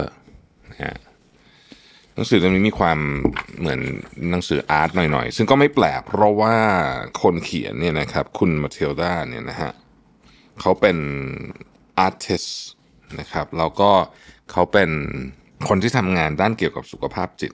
นะฮะถ้าถ้าอยากไปติดตามผลงานของเธอเนี่ยนะฮะอยู่ใน Instagram ชื่อว่า crazy head comics ซึ่งเดี๋ยว เราก็จะเอาภาพบางส่วนนะครับเอามาลงในพอดแคสต์ของเราด้วยนะฮะจาก Instagram ของเธอเองเนี่ยนะครับอืมก็เธอใช้กระบวนการในการใช้งานศิลปะนะครับในการจัดการกับเรื่องของปัญหาสุขภาพจิตของเธอ ซึ่งมีมาตั้งแต่เด็กๆนะครับใครสนใจเอ่อจะอ่านเพิ่มเติมนะฮะสามารถเข้าไปอ่านได้ไม่ใช่ขอโทษนะจะดูเพิ่มเติมนะฮะขอมาเข้าไปดูที่ TED Talk นะครับที่ชื่อว่า The Art of Mental Health Advocacy นะครับหนังสือเล่มนี้มีทั้งตัวอักษรมีทั้งรูปแต่ว่าด้วยตัวอักษรเองเนี่ยก็เป็นมีความเป็นอาร์ตอยู่แล้วนะฮะเริ่มต้นจากเส้นทางการเดินทางเกี่ยวกับเรื่องของสุขภาพจิตของเธอก่อนนะครับในตอนเด็กๆเนี่ยเธอก็ดูเหมือนเด็กปกตินะครับตอนเด็กเล็กๆนะตอนเด็กเล็กๆมันดูเหมือนเด็กปกตินะครับแต่ว่าเมื่อยิ่งโตขึ้นโตขึ้นโดยเฉพาะในช่วงที่เริ่มเข้าเรียนในโรงเรียนเนี่ยนะฮะ เธอก็พบว่าเธอมีปัญหาเรื่องไม่เข้าใจเลข ไม่เข้าใจวิชาเลข แล้วไม่เข้าใจอีกหลาย ๆ วิชา แต่ว่าโดยเฉพาะวิชาเลขเนี่ยนะครับ เธอไม่เข้าใจออตอนป .3 นะฮะแล้วก็หลังจากนั้นก็มีปัญหาเรื่องการเรียน แล้วก็เอ่อเธอก็ได้รับการวินิจฉัยว่าเป็น dyscalculia นะครับ dyscalculia เนี่ยเป็นโรคที่ทำให้การเรียนอะไรก็ตามเกี่ยวกับตัวเลขเนี่ยยากยากมาก ๆ นะฮะแล้วก็คล้ายๆกับ ADHD นะฮะ ADHD จะเป็นเรื่องสมาธิใช่ไหมแต่อันเนี้ยเป็นเรื่องเกี่ยวกับตัวเลขนะครับ แล้วก็เธอก็เริ่มมีปัญหาทางสุขภาพจิต ตั้งแต่ตอนต้องอยู่ประถมนะฮะผู้ใหญ่หลาย ๆ คนรอบๆ ตัวเธอบอกว่าเธอไม่พยายามที่จะตั้งใจเรียนพอนะฮะเซนซิทีฟเกินไปไม่ไม่ขยันเกินไปในโรงเรียน ซึ่งเธอบอกว่าเธอเนี่ยจริง ๆ เธอก็พยายามสุด ๆ แล้วนะนะฮะแต่ว่าทำไมคนอื่นคิดว่าเธอไม่พยายามนะ เธอคิดว่าเธอพยายามหนักที่สุดเท่าที่เด็กคนหนึ่งในวัยนั้นจะทำได้อยู่แล้วนะครับตอนช่วงอายุ14เนี่ยเธอก็เกิดความวิตกกังวลอย่างหนักนะฮะอธิบายไม่ได้เหมือนกันว่าเกิดอะไรขึ้นนะครับเธอรู้สึกว่าความช่างสงสัยในโลกหรือว่าความสนุกสนานนี่ยบางทีมันหายไปนะฮะก็ตอนแรกพ่อแม่เธอก็คิดว่าสงสัยเป็นคงฮอร์โมนเด็กวัยรุ่นมั้งอะไรแบบนี้นะครับ แต่ผ่านไปสักพักหนึ่งเนี่ยนะฮะเออเธอรู้สึกเหมือนกับว่า สมองส่วนที่รับผิดชอบเกี่ยวกับความสุขของเธอเนี่ย มันเหมือนถูกผ่าตัดออกไปอะนะฮะแล้วก็อารมณ์ของเธอต่างๆ แล้วก็การเก็บตัวเนี่ยทำให้พ่อแม่เธอรู้สึกไม่สบายใจนะครับ แล้วก็เริ่มพาเธอไปหาจิตแพทย์นะฮะ จิตแพทย์เนี่ยก็ถามเธอหลายอย่างนะครับแล้วก็ถามเธอว่าเอ๊ะความรู้สึกไม่ดีเนี่ยมันมาแบบตลอดเลยไหมหรือว่ามันแบบนานๆมาทีมาบ้างไปบ้างเธอก็บอกว่ามันมาเหมือนกับคลื่นอะนะครับแล้วบางวันเธอก็รู้สึกมีความสุขนะนะฮะเอ่อมีความสุขแบบมีความสุขมากเลยนะฮะแล้วก็กลัวว่ามันจะอยู่ไม่นานนะครับ จิตแพทย์ก็เลยพยายามทำการวิเคราะห์แล้วก็บอกว่าเธอเป็นไบโพล่าซึ่งนี่เป็นครั้งแรกที่เธอได้ยินคำว่าไบโพล่านะฮะ เธอกลับไปบ้านเธอก็ไป Google คำว่า bipolar disorder นะครับ แล้วก็เออเธอก็บอกว่า เออเฮ้ยมันใช่นะแล้วก็รู้สึกว่าหลังจากนั้นเนี่ยเธอก็เริ่มเข้าใจว่าอ๋อจริงๆแล้วเธอกำลังป่วยอยู่นะครับแล้วเธอก็ไปหาหมอไปหา therapist ไปหานักจิตบำบัดต่างๆนานานะครับแล้วก็เริ่มกินยานะฮะกินยาก็บางทีเธอก็เวียนหัว บางทีเธอก็แพ้ยาบางตัว บางทีเธอมีแบบ หูแว่วก็มีนะครับ แต่ว่าทั้งหมดทั้งมวลนี้มันก็ทำให้เธอเหมือนกับอารมณ์สงบลงนะฮะอ๋อก่อนจะไปต่อครับ ลืมขออภัย trigger warning นะครับเอ่อหนังสือเล่มนี้มีการพูดถึงการฆ่าตัวตาย มีการพูดถึงเรื่องเกี่ยวกับสุขภาพจิตนะครับ ใครที่ยังไม่พร้อมนะฮะก็แนะนำให้ข้ามตอนนี้ไปก่อนเลยนะครับ เออโอเคนะฮะเธอก็บอกว่ากระบวนการของเธอเนี่ยนะครับมันเป็นมมันช้ามันช้า เธอใช้เวลาหลายปีมาก ๆนะครับ ผ่านหลากหลายกระบวนการมาก ๆ ที่จะทำให้เธอเนี่ยมีสุขภาพจิตที่ดีขึ้น แล้วก็สามารถกลับมาเป็นตัวเองได้อีกครั้งหนึ่งใช้คำนี้แล้วกันนะครับ แล้วก็การใช้งานวาดรูปวาดเนี่ย เป็นส่วนหนึ่งที่ทำให้เธอเนี่ยเชื่อมต่อกับผู้คนเป็นหลายแสนคนที่มีความรู้สึกคล้ายๆกัน แล้วก็มา follow เธอผ่านงานศิลปะของเธอนะฮะอันนั้นเป็นจุดเริ่มต้นนะครับ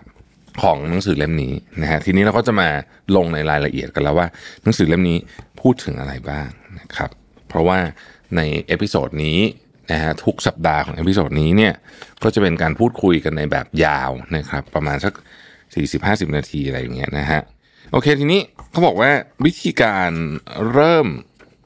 สังเกตตัวเองว่าเอ๊ะเรามีปัญหาอะไรหรือเปล่าเนี่ยนะฮะตอนแรกๆเนี่ยเราก็จะรู้สึกว่าฉันไม่ได้เป็นอะไรหรอกนะฮะฉันก็เหมือนกับคนทั่วๆไปนี่แหละนะครับอย่างไรก็ดีเนี่ยความจริงก็คือว่ามนุษย์ปกติเนี่ยนะฮะมีโอกาสที่จะมีปัญหาด้านสุขภาพจิตกันทั้งสิ้นนะครับ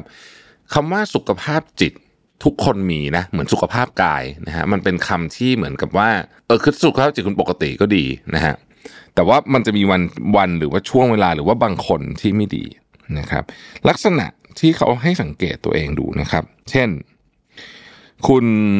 มีการเปลี่ยนแปลงของอารมณ์อย่างขึ้นขึ้นลงลงนะครับ มีการเปลี่ยนแปลงของการนอนหลับ มีการเปลี่ยนแปลงของนิสัยการกินนะครับ คุณรู้สึกว่าความเครียดในแต่ละวันเนี่ยมันสูงจนแบบ คุณไม่สามารถบริหารจัดการได้นะฮะคุณมีความกังวลหรือความกลัวเกินเหตุนะครับ คุณรู้สึกเศร้าก็เป็นสัญญาณชนิดหนึ่งนะครับ คุณไม่สามารถที่จะทำกิจกรรมต่างๆ ที่เป็นกิจกรรมปกติในชีวิตประจำวันทั่ว ๆ ไปได้นะครับ คุณไม่สามารถที่จะโฟกัสกับเรื่องต่างๆได้นะฮะคุณเริ่มมีการใช้แอลกอฮอล์หรือว่ายาเสพติดในการจัดการความรู้สึกของคุณ คุณรู้สึกเหนื่อย มีพลังงานน้อย หรือมีปัญหาการนอนหลับ คุณรู้สึกว่าคุณไม่อยากทำอะไรที่เกี่ยวข้องกับสังคม อยากจะดึงตัวเองมาจากสังคมนะครับ คุณมีความรู้สึกหงุดหงิดหรือโกรธแบบเข้มข้นมาก โดยไม่ได้มีสาเหตุชัดเจนนะครับ แล้วคุณมีความยากลำบากในการบริบริหารจัดการความจริงรอบตัว คือไม่สามารถให้เหตุผลได้นะครับ บทนี้ผมเขาเขียนชื่อว่า we all have mental health เนี่ยคือจริง ๆ คนเราทุกคนเนี่ยไอ้คำว่าสุขภาพจิตมันเป็นคำแบบกลางๆ นะครับอ่าแต่ว่ามันก็จะมีบางคนที่มีปัญหาเรื่องสุขภาพจิตอ่าประมาณนี้นะฮะอย่างไรก็ดีเนี่ยสังคมเราและหลาย ๆ สังคมเนี่ยเขาใช้คำว่า stigmatize คำนี้มันแปลว่า คุณเป็นอะไรปุ๊บเนี่ยนะฮะคุณจะถูกตรีตีตราเออหมายว่าตรีตีตรานะฮะ เด็กจำนวนมากในยุคนี้เนี่ยนะครับยังไม่ถึงพ้นวัยรุ่นดีเลยเนี่ยก็มีปัญหาด้านสุขภาพจิตกันเยอะ แต่หลายคนเนี่ยต้องเก็บไว้เพราะว่าปัญหาด้านสุขภาพจิตเนี่ยหลายครั้งเนี่ยพ่อแม่ผู้ปกครองเองหรือว่าคนที่โรงเรียนเองเนี่ยไม่เข้าใจ แล้วก็บอกว่าเด็กคนนี้เป็นเด็กที่เรียกร้องความสนใจนะฮะเกเรก็มีนะฮะ ขี้เกียจก็มีอะไรอย่างเงี้ยนะฮะแต่จริงๆแล้วมันเป็นปัญหาด้านสุขภาพจิตก็มีความเป็นไปได้นะครับ ทีนี้คำว่า mental illness เนี่ยหรือว่าปัญหาด้านสุขภาพจิตเนี่ยนะฮะมันเป็นยังไง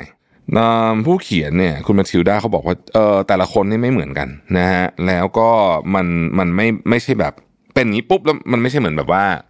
มีอาการนี้แล้วก็จะเป็นทุกคนอะไรอย่างเงี้ยนะฮะคือมันก็จะเป็นลักษณะที่แตกต่างกันออกไปของแต่ละคนนะครับ อย่างตัวเธอเนี่ยนะฮะเธอรู้สึกเหมือนกับว่า เธอเนี่ยเหมือนกับเป็นลูกโป่ง ทุกๆวันเนี่ยเธอเป็นลูกโป่ง แล้วว่าพลังงานก็จะถูกดูดออกไป ดูดออกไปนะฮะเหมือนกับลูกโป่งมันแฟบลงแฟบลงเรื่อยๆเหมือนกับตัวเธอในแต่ละวันเนี่ยนะฮะออนอกเหนือจากนั้นเนี่ยเธอก็จะรู้สึกว่าการทำอะไรแม้แต่กระทั่งการทำกิจกรรมพวกพวกฮ็อบบี้อะนะฮะ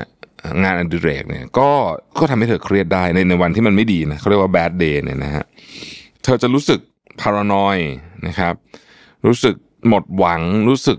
มีความชานะครับ รู้สึกอะไรอย่างเงี้ยนะฮะเธอเปรียบเทียบว่าสำหรับเธอนะ mental illness เนี่ยหรือปัญหาสุขภาพจิตของเธอเนี่ยมันเหมือนกับทรายดูดนะฮะและเหมือนกับทรายดูด ถ้าเกิดว่ายิ่งดิ้นเท่าไหร่มันยิ่งจม บางทีเนี่ยต้องอยู่เฉยๆไม่ไม่ไม่ดิ้น แล้วมันก็จะต้องถูกดูดอยู่แป๊บหนึ่งเนี่ย จนกระทั่งมันพอเริ่มคลายตัวทรายมันเริ่มคลายตัวเราก็จะค่อย ๆ ดันตัวเองออกมา แล้วเดี๋ยวมันก็จะสายดูดอีกนะฮะ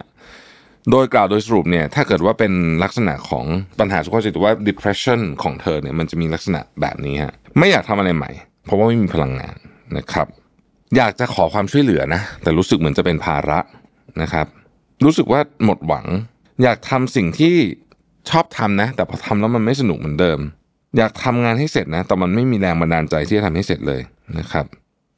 อยากมีความสุขนะ แต่ว่าแบบ what's the point เนี่ยเขาเขียนในนี้ก็คือจะจะมีความสุขกับทำไมนะฮะเอออยากจะเชื่อนะว่าจะจะดีขึ้นนะฮะแล้วก็อยากจะอยากจะดีขึ้นจริง ๆ แต่ว่ามันมันยากมากเลยที่จินตนาการว่าเราจะดีขึ้นได้ยังไงนะครับ อยากรู้สึกรักจากคนรอบๆตัวแต่ว่าณเวลานี้ฉันยังรู้สึกว่าเฮ้ยแค่เป็นที่ชอบเนี่ยยังยังยังเป็นได้ยากเลยนะครับ ผมให้สำหรับท่านท่านที่ฟังพอดแคสต์อยู่อันนี้ไม่เป็นไรนะฮะเดี๋ยวจะ เดี๋ยวเดี๋ยวเดี๋ยวเดี๋ยวจะอาจจะแปะรูปไว้ในกรุ๊ปหรืออะไรสักอย่างหนึ่งแต่ว่าอยากให้ท่านที่ดูเนี่ยดูว่าเออหนังสือเนี่ยมันเป็นหน้าตาไงนี่เป็นตัวอย่างนะฮะคือจะมีรูปแบบเนี้ยอยู่นะครับ อืม เธอวาดเองนะครับ ก็วาดรูปสวยทีเดียวนะฮะโอเค เราไปต่อกันนะฮะเขาบอกว่า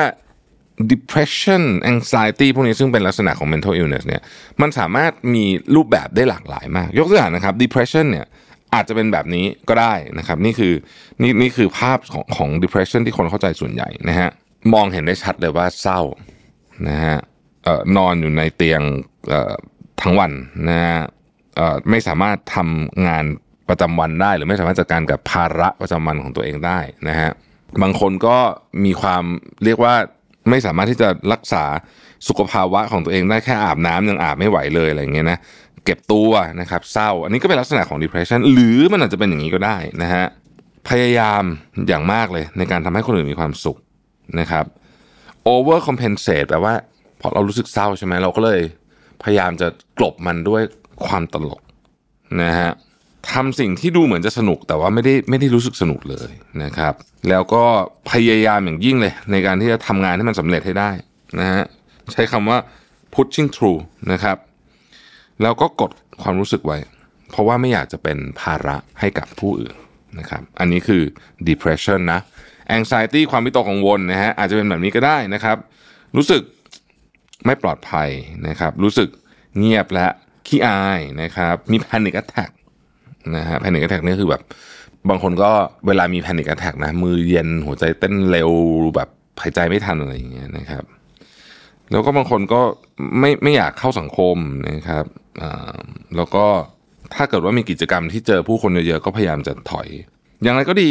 anxiety เนี่ยก็อาจจะเป็นแบบนี้ได้เช่นกันนะครับ คือ over compensate อีกแล้วก็คือเหมือนกับว่าพยายามจะเข้าสังคมอย่างหนักนะครับแล้วก็เวลามีมี anxiety attack เนี่ยนะมีมีมีความรู้สึกวิตกกังวลอย่างหนักเข้มเข้มข้นเนี่ยก็กลบมันไว้แล้วก็พยายามจะดำเนินชีวิตต่อไปนะครับหรือว่าทำให้มันชาด้วยวิธีต่างๆนะครับ พยายามที่จะทำให้ตัวเองเนี่ยถูก เหมือนกับ distract ไปเรื่อยๆนะฮะเพราะว่าการคิดถึงไอ้ความรู้สึกเนี้ยมันมันมันมันไม่ไหวอะนะฮะมันยากเกินไปนะครับ ทีนี้พอเราเริ่มมีมีอะไรแบบนี้เนี่ย เราเราก็อาจจะต้องมานั่งถามตัวเองว่าเฮ้ยมันเกิดอะไรขึ้นกับฉันนะครับคำถามที่เขาแนะนำนะฮะก็คือว่า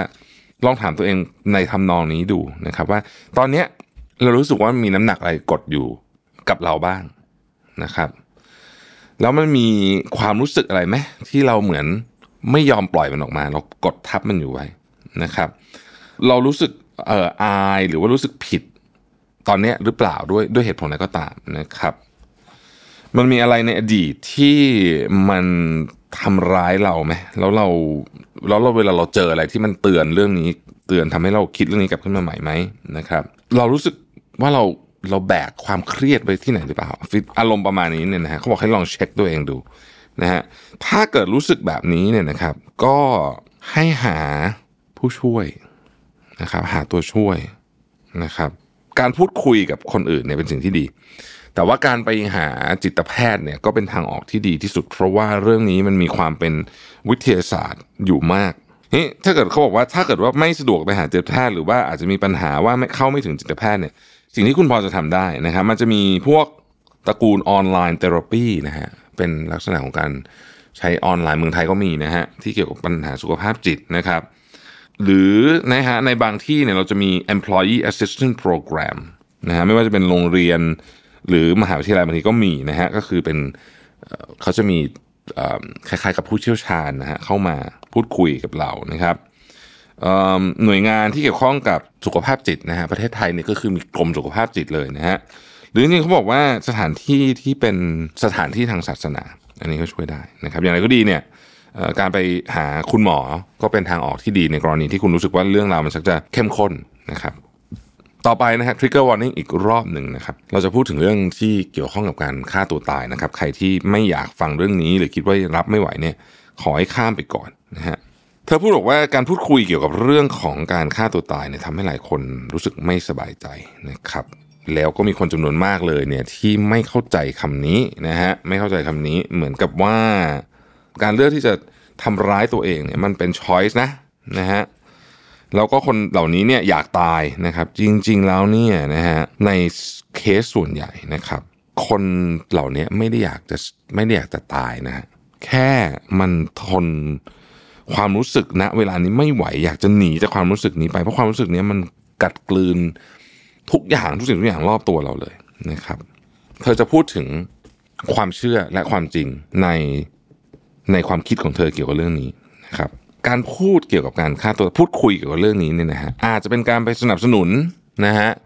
ให้คนที่รู้สึกอยากจะทำอยู่แล้วเนี่ยทำง่ายขึ้น แต่ในความเป็นจริงแล้วเนี่ยการพูดเรื่องเกี่ยวกับการฆ่าตัวตายเนี่ยสำคัญมากนะฮะ เพราะว่าเอ่อมันแปลว่ามันมันเป็นสัญญาณการบอกคนอื่น ว่าเฮ้ยเราต้องการความช่วยเหลือนะ แล้วเราต้องการการรับฟังนะครับ อันนี้คือข้อที่หนึ่งนะฮะความเชื่อกับความจริง ความเชื่อความจริงข้อที่สองนะครับการฆ่าตัวตายเนี่ยจะเกิดขึ้นได้กับคนที่มีปัญหาทางจิตขั้นรุนแรงเท่านั้นนะครับ ความจริงคือการฆ่าตัวตายหลายครั้งเนี่ยมันเกิดขึ้นจาก เหตุการณ์ในชีวิตที่มันเครียดแล้วมันรวมกันมาสุ่มสุ่มสุ่มกัน พร้อมกันพอดี ซึ่งเกิดขึ้นกับใครก็ได้นะครับไม่ได้เป็นคนที่จำเป็นจะต้องมีปัญหาทางจิตรุนแรงนะฮะความเชื่ออันที่สามกับความจริงนะความเชื่อที่ว่าคนที่จะตายก็จะคนที่อยากจะฆ่าตัวตายก็จะหาวิธีจนได้แหละนะไม่ว่าเราจะเราจะทำอะไรก็ตามนะฮะเพราะฉะนั้นไม่ไม่มีประโยชน์หรอกเดี๋ยวมันก็จะเกิดขึ้นนะครับ แต่ความจริงก็คือว่าความรู้สึก เกี่ยวกับการฆ่าตัวตายเนี่ยมัน temporary นะมันชั่วคราวนะครับ ถ้ามีการเข้ามาแทรกแซงนะฮะหลายครั้งเนี่ยก็สามารถช่วยชีวิตได้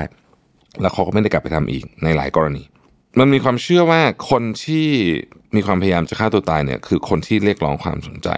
นะครับเอ่อซึ่งหลายครั้งเนี่ยไม่จริงเสียทีเดียว คืออย่างที่บอกเขาแค่ต้องการความช่วยเหลือ เพราะว่ามันไม่ไหวแล้วนะฮะในสถานการณ์นี้นะครับ ตัวเธอเองผู้เขียนเนี่ย ก็เคยมีความพยายามในการฆ่าตัวตายก็นี่แหละนะฮะก็ไม่ไม่พูดถึงดีเทลแล้วกันนะเอาเป็นว่าตื่นมาในโรงพยาบาลนะครับ แล้วก็สร้างความตกใจให้กับพ่อแม่ผู้ปกครองอย่างมาก ซึ่งผมก็เข้าใจนะเขาบอกว่าการต้องเข้าใจก่อนนะว่าเวลาทำแบบนี้ตื่นขึ้นมาเนี่ยเราจะเหมือนโยนระเบิดใส่คนรอบตัวนะฮะแล้วก็คนที่อยู่รอบตัวเนี่ยก็จะเครียดกับเรามากนะครับ จะเครียดกับเรามากนะฮะเพราะฉะนั้นเนี่ยถ้าสมมติว่าคุณเคยมีความพยายามทำแบบนี้นะครับ หลังจาก พยายามและรอดชีวิตมาได้นะฮะหลายคนก็รอดชีวิตมาได้เนี่ยนะครับควรจะต้องทำยังไงบ้างนะครับ ในหนังสือเล่มนี้เขาเขียนไว้นะบอกว่า อย่างนี้เลยนะ สมมติอันนี้เธอพูดถึงกรณีที่เธอเพิ่งออกจากโรงพยาบาลมาเลยเนี่ยนะครับ เธอบอกว่า เธอก็ได้รับความช่วยเหลือจากครอบครัวอย่างมากนะฮะสิ่งที่ควรทำหลังจากนั้นนะฮะให้วางแผนเลยว่าสัปดาห์ต่อจากเนี้ยนะครับ มีอะไรที่คุณอยากทำบ้างนะฮะ ให้ให้นึกถึงเรื่องเหล่านั้นแล้วเขียนมันออกมา ไม่ว่าจะเป็นหนังเรื่องใหม่นะฮะไม่ว่าจะเป็นการไปกินข้าวอร่อยๆอยอะไรแบบนี้เป็นต้นนะครับ พยายามนะฮะอย่าแยกตัวบอกมาคนเดียวนะครับ แล้วก็พยายามรักษาความสัมพันธ์อย่างใกล้ชิดด้วยกับคนรอบตัวคุณนะครับอีกการหนึ่งก็คือให้เวลากับตัวเองในการ process เรื่องต่างๆที่เกิดขึ้นไอความรู้สึกไม่ดีพวกนี้นะครับ อีกอันหนึ่งข้อ4เนี่ยนะฮะคือว่าพยายามลดความเครียดระหว่างวันอะไรก็ตามที่เป็นตัวทริกเกอร์ความเครียดของคุณระหว่างวันเนี่ยพยายามลดนะฮะแล้วก็ 5 ครับ ลองคิดจริง ๆว่า ไอแหล่งที่มาของความรู้สึกที่อยากจะทำร้ายตัวเองของเราเนี่ยมันมาจากไหนนะครับ เช่นถามตัวเองว่าเฮ้ยฉันรู้สึกอันนี้ครั้งแรกเมื่อไหร่นะฮะแล้วมันมีอะไรที่ไปจุดประกายเรื่องนี้ขึ้นมานะฮะแล้วอะไรที่ทำให้เรารู้สึกดีขึ้น อะไรที่ทำให้เรารู้สึกแย่ลงนะครับ มีอะไรที่เราสามารถทำได้ไหม หรือว่าเราควรจะต้องไปขอความช่วยเหลือต่างๆนานาเหล่านี้นะครับ ต่อมาฮะพูดคุยกับผู้เชี่ยวชาญด้านนี้นะครับพูดคุยกับผู้เชี่ยวชาญด้านนี้นะครับอย่างในประเทศไทยเราก็มีสายด่วนกรมสุขภาพจิตเริ่มต้นที่นั่นก็ได้นะครับ ลองเรียนรู้เรื่องใหม่ ๆ ในชีวิตคุณนะฮะไม่ต้องอะไรยากมากมายหรอกอาจจะเป็นงานอดิเรกใหม่ หรือว่าไปเรียนคลาสทำอาหารทำขนมอะไรแบบนี้ก็ได้นะครับเอ่ออีกอันหนึงก็คือว่าลองอ่านเกี่ยวกับเรื่องราวของผู้ที่เขาผ่านประสบการณ์เดียวกับคุณมานะฮะเขาจัดการมาได้ยังไงบ้างเช่นหนังสือเล่มนี้เป็นต้นหนังสือเล่มนี้ก็เป็นตัวตัวอย่างที่ดีนะครับเขาบอกว่ามันเป็นธรรมดานะที่จะรู้สึกบางทีก็รู้สึกผ่อนคลายสลับกับผิดหวังสลับกับ มีความอับอายนะฮะมีความโกรธนะครับ หลังจากที่เรามีความพยายามครั้งนั้นมานะฮะแล้วก็ self care ครับการดูแลตัวเองเป็นเรื่องสำคัญมาก ๆ ในการที่จะทำให้คุณหายนะครับ เช่น นอนให้พอกินอาหารให้ดีออกกำลังกายนะฮะอะไรอย่างนี้เป็นต้นนะครับ รวมถึงการไปเข้ากลุ่มที่เป็น support group นะครับเออมันมีทั้งแบบออนไลน์ ทั้งแบบเจอหน้ากันก็มีเมืองไทยก็มีนะฮะ แล้วเขาบอกว่าให้มี coping kit อ่านะครับ coping kit ที่ทำให้คุณรู้สึก ถ้าคุณรู้สึกดาวอะเฮ้ยหยิบอันนี้ขึ้นมาแล้วคุณจะรู้สึกดีขึ้นนะครับ เช่นรูปเก่าๆนะฮะหรือว่าสัตว์เลี้ยงในกรณีที่คุณมีสัตว์เลี้ยงหรืออะไรก็แล้วแต่นะครับ แล้วก็มีแผนการสำหรับเหตุฉุกเฉินแบบนี้อีกในอนาคต และพูดคุยแผนการนี้กับคนที่อยู่รอบตัวคุณนะครับ อย่างไรก็ดีนะฮะหากคุณรู้สึกดาวจริง ๆ นะครับ รู้สึกมีความรู้สึกแบบไม่ไหวแล้วฉันสุดแล้วจริง ๆ เนี่ยนะฮะให้ทำแบบนี้ฮะหนึ่งโทรศัพท์หาศูนย์ช่วยเหลือนะครับ ด่วนนะฮะโทรศัพท์หาศูนย์ช่วยเหลือด่วนอาจจะเป็นกรมสุขภาพจิตก็ได้ อาจจะเป็นจิตแพทย์ของคุณก็ได้ อาจจะเป็นคนที่คุณไว้ใจมากๆก็ได้นะครับ อะไรก็ได้เนี่ยนะฮะสองครับ เดินออกไปสูดอากาศภายนอกนะฮะเดินไปที่สวนเดินไปที่ให้เจอแสงอาทิตย์ถ้าเป็นไปได้นะฮะ เอ่อสามบอกคนในครอบครัวเพื่อนเพื่อนสนิทเราว่าเฮ้ว่าเรารู้สึกแบบนี้นะครับสี่คือใช้วิธีการ box breathing คือโฟกัสที่การหายใจเดี๋ยวเราจะพูดเรื่องนี้อีกแป๊บหนึ่งนะฮะเอ่อห้าครับนั่งลงครับแล้วเขียนความรู้สึกต่างๆออกมานะครับเขียนความรู้สึกอาจจะเขียนจดหมายถึงคุณในวัยเด็กก็ได้อะไรแบบนี้เป็นต้นนะครับหาของที่อร่อยมากๆกินในความรู้สึกของคุณความของอร่อยของแต่ละคนจะไม่เหมือนกัน ถ้ากรณีนี้ทำได้ก็ดีทำนี้ได้ก็ ข้ามไปอันถัดไปฮะลองอาบน้ำเย็นดูฮะอาบน้ำเย็นมากๆดูนะครับ แล้วก็บอกตัวเองว่าเฮ้ยเราจะเทคเรื่องเนี้ยนาทีต่อนาที แปลว่าเราจะดูความรู้สึกของเราเนี่ย ทุกนาทีเป็นต้นไปต่อจากนี้นะครับ คือหมายถึงว่าโฟกัสที่นาทีต่อนาทีในช่วงที่มันแย่ที่สุดนะฮะอย่าเพิ่งไปดูอย่าเพิ่งไปคิดอะไรยาวนะครับ เอาสิ่งของที่มันจะสามารถทำร้ายคุณได้เนี่ยเอาไปไกลๆมือที่สุดนะฮะและ สุดท้ายเรื่องสำคัญมากคือว่า ให้เข้าใจนะว่าความรู้สึกทุกอย่างบนโลกใบนี้ รวมถึงความรู้สึกที่อยากจะทำร้ายตัวเองด้วยเนี่ยนะฮะมันเป็นความรู้สึกชั่วคราวอ่านะครับ ทีนี้จบเรื่องนั้นละนะฮะมาเป็นเรื่องต่อไปเป็นเรื่องสำคัญเช่นกัน คือเรื่องของ trauma นะครับคำว่า trauma เนี่ยนะฮะมันมาจากเหตุการณ์ในอดีตก็ได้มาจากเราอาจจะผ่านพ้นสงครามมาก็ได้นะฮะ อันนั้นคือ PTS จริงๆไม่ต้องสงครามคือหมายถึงว่า อะไรก็ตามที่เป็นเหตุการณ์ร้ายๆที่เกิดขึ้นกับเราแล้วมันฝังใจนะครับ แต่ว่าความรู้สึกในตอนเด็กเนี่ยมันค่อนข้างจะส่งอิทธิพลต่อตัวเราในในปัจจุบันนี้เยอะนะครับ ถ้าทรามาไม่ได้ถูกจัดการที่ดีนะฮะมันก็จะถูกฝังไว้นะครับ แล้วมันก็จะกลายเป็นสิ่งต่างๆ เหล่านี้ได้นะครับหนึ่งคือเราจะรู้สึกมีความแบบเห็นค่าในตัวเองต่ำนะครับ เราจะ โหยหาความสัมพันธ์มาก ๆ ก็มีนะครับ เราจะกลัวการถูกทอดทิ้งนะครับ เนื่องจากเราพยายามที่ต้องการจะรักษาคนบางคนในชีวิตไว้ เราก็จะเอาความต้องการของเราวางไว้ก่อน แล้วเราก็จะ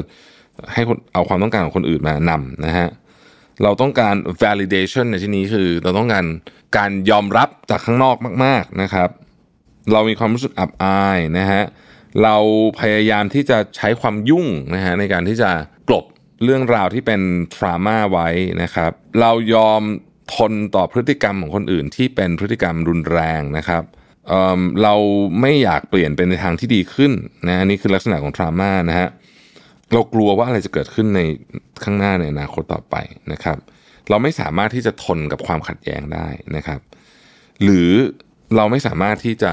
มี boundary หรือหรือหรือทำอะไรเพื่อตัวเองยืนหยัดเพื่อตัวเองได้ใช้คำนี้นะครับสำหรับผู้เขียนเนี่ยนะฮะ เธอถูกล่วงละเมิดทางเพศในตอนเด็ก ซึ่งตอนนั้นเธอบอกว่าเธอยังไม่รู้ด้วยซ้ำว่านี่คือการล่วงละเมิดทางเพศจนกระทั่งโตมาแล้วเธอถึงรู้นะครับ แล้วเธอก็ได้ไปเจออุบัติเหตุอีกครั้งหนึ่ง ซึ่งสองอันนี้รวมกันเนี่ยมันกลายเป็นกลายเป็นทรามา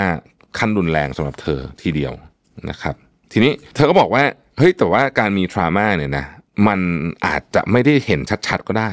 คุณอาจจะมีทรามาหรือว่าบาดแผลทางจิตใจเนี่ย แม้กระทั่งว่ามันเกิดขึ้นมานานมากๆแล้วนะครับ ยี่สิบสามสิบปีก็เป็นไปได้ คุณไม่เคยพูดเรื่องนี้กับใคร ก็ไม่ได้หมายความว่ามันจะไม่เป็นทรามานะครับ คุณอาจจะจำมันไม่ได้ทั้งหมดด้วยซ้ำเธอบอกว่าตอนที่เธอโดนล่วงละเมิดทางเพศเนี่ยมันเหมือนกับกึ่งฝันกึ่งตื่น ลักษณะ เพราะตอนนั้นเธอเด็กมาก รายละเอียดของมันเนี่ยไม่ชัดเจนแต่มันส่งบาดแผลในมันมีบาดแผลในจิตใจของเธอมาจนถึงทุกวันนี้นะครับ บางครั้งนี่คุณก็อาจจะไม่รู้ด้วยซ้ำว่าเรื่องเนี้ย คุณมีบาดแผลจนกระทั่งสักพักหนึ่งผ่านไปนะครับ หรือบางเรื่องเนี่ยคนอาจจะไม่เชื่อคุณนะครับ บางเรื่องเนี่ยคุณรู้สึกว่าถ้าเกิดว่ามีคนอื่นรู้มันจะยิ่งแย่นะครับ อะไรอย่างเงี้ยนะฮะเพราะงั้นคนที่เป็นทรามาก็มีแนวโน้มที่จะเกิดอีกเรื่องหนึงขึ้นมาก็คือ PTSD post traumatic syndrome นะฮะเดี๋ยวนะ PTSD มันย่อมาจากอันนี้ด้วยนะครับ เดี๋ยวขออนุญาต Google นิดนึงนะฮะคือรายการของเราตอนนี้มันยาวใช่ไหมเราก็จะสามารถ กวนคุยไปได้เรื่อยๆนะครับผมผมอยากให้บรรยากาศมันเป็นสบายๆนะเหมือนนั่งอ่านหนังสือไปด้วยกันนะครับไม่อยากจะให้มันซีเรียสมากนะฮะ post traumatic stress disorder ขออภัยนะฮะแต่เขาแปลจะผิดไปไกลเลยนะฮะ post traumatic stress disorder นะครับ PTSD เราจะได้ยินคำนี้บ่อยเวลาเราได้ยินทหารไปรบอะไรเงี้ยแต่ว่ามันไม่จำเป็นจะต้องเป็นสงครามเสมอไปนะครับ เหตุการณ์หลาย ๆ อย่างก็เป็นได้นะฮะ วิธีการที่เธอจัดการกับเรื่องออบาดแผลในใจในอดีตเนี่ยนะครับหนึ่งแน่นอนฮะ therapy นะครับเธอบอกว่ามันจะมีหลายอย่างเลยนะครับ EDMR คือ eye movement desensitization and reprocessing นะครับอันนี้อันหนึ่ง neurofeedback and trauma informed excessive art therapy เป็นการใช้ศิลปะในการช่วยเยียวยาจิตใจอะไรแบบนี้เป็นต้นนะครับ อีกการหนึ่งเขาเรียกว่า restorative yoga นะฮะอันนี้ก็ มีเหมือนเมืองไทยผมเห็นมีคนทำเหมือนกันนะฮะแล้วสุดท้ายคือ breath work นะครับอันนี้เคยพูดถึงนะในหลากหลายรายการนะฮะแล้วก็เขาบอกว่าการฟังการอ่านนะฮะเกี่ยวกับเรื่องนี้นะครับไม่ว่าจะเป็นหนังสือหรือว่าพอดแคสต์ต่างๆนานาเนี่ยก็ช่วยนะฮะพอพูดถึงหนังสือเล่มหนึ่งชื่อ The Body Keeps the Score ซึ่งเป็นการพูดถึงเรื่องนี้โดยเฉพาะนะฮะก็บอกว่าไปอ่านดูก็ได้นะครับ การรักษาอาการ บาดแผลเนี่ยนะครับ เธอบอกว่า เอ้ย ให้จำไว้ว่ามันไม่มีความรู้สึกถูกหรือผิดนะครับ แล้วก็ใช้รูทีนเนี่ยมาช่วยนี่ดีนะครับ อ่านหนังสือนะครับ หรือว่าอาจจะข้อมูลนะฮะเกี่ยวกับอันเนี้ยเกี่ยวกับเรื่องของของบาดแผลในจิตใจในอดีตเนี่ยช่วยได้นะครับ ออกกำลังกายนะฮะนี่ช่วยได้เหมือนกันนะครับ แล้วก็ให้อยู่กับคนที่คุณเชื่อใจจริงๆเอ่อหาวิธีการที่ดีต่อดีต่อตัวคุณคือ healthy expression นะของ ความโกรธ ความกลัวความเฉยชานะครับซึ่ง healthy expression หนึ่งก็คือการออกกำลังกายนี่แหละนะครับ แล้วก็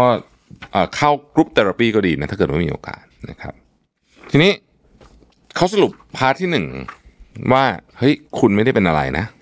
คือคุณไม่ได้ broken หรืออะไรนะครับ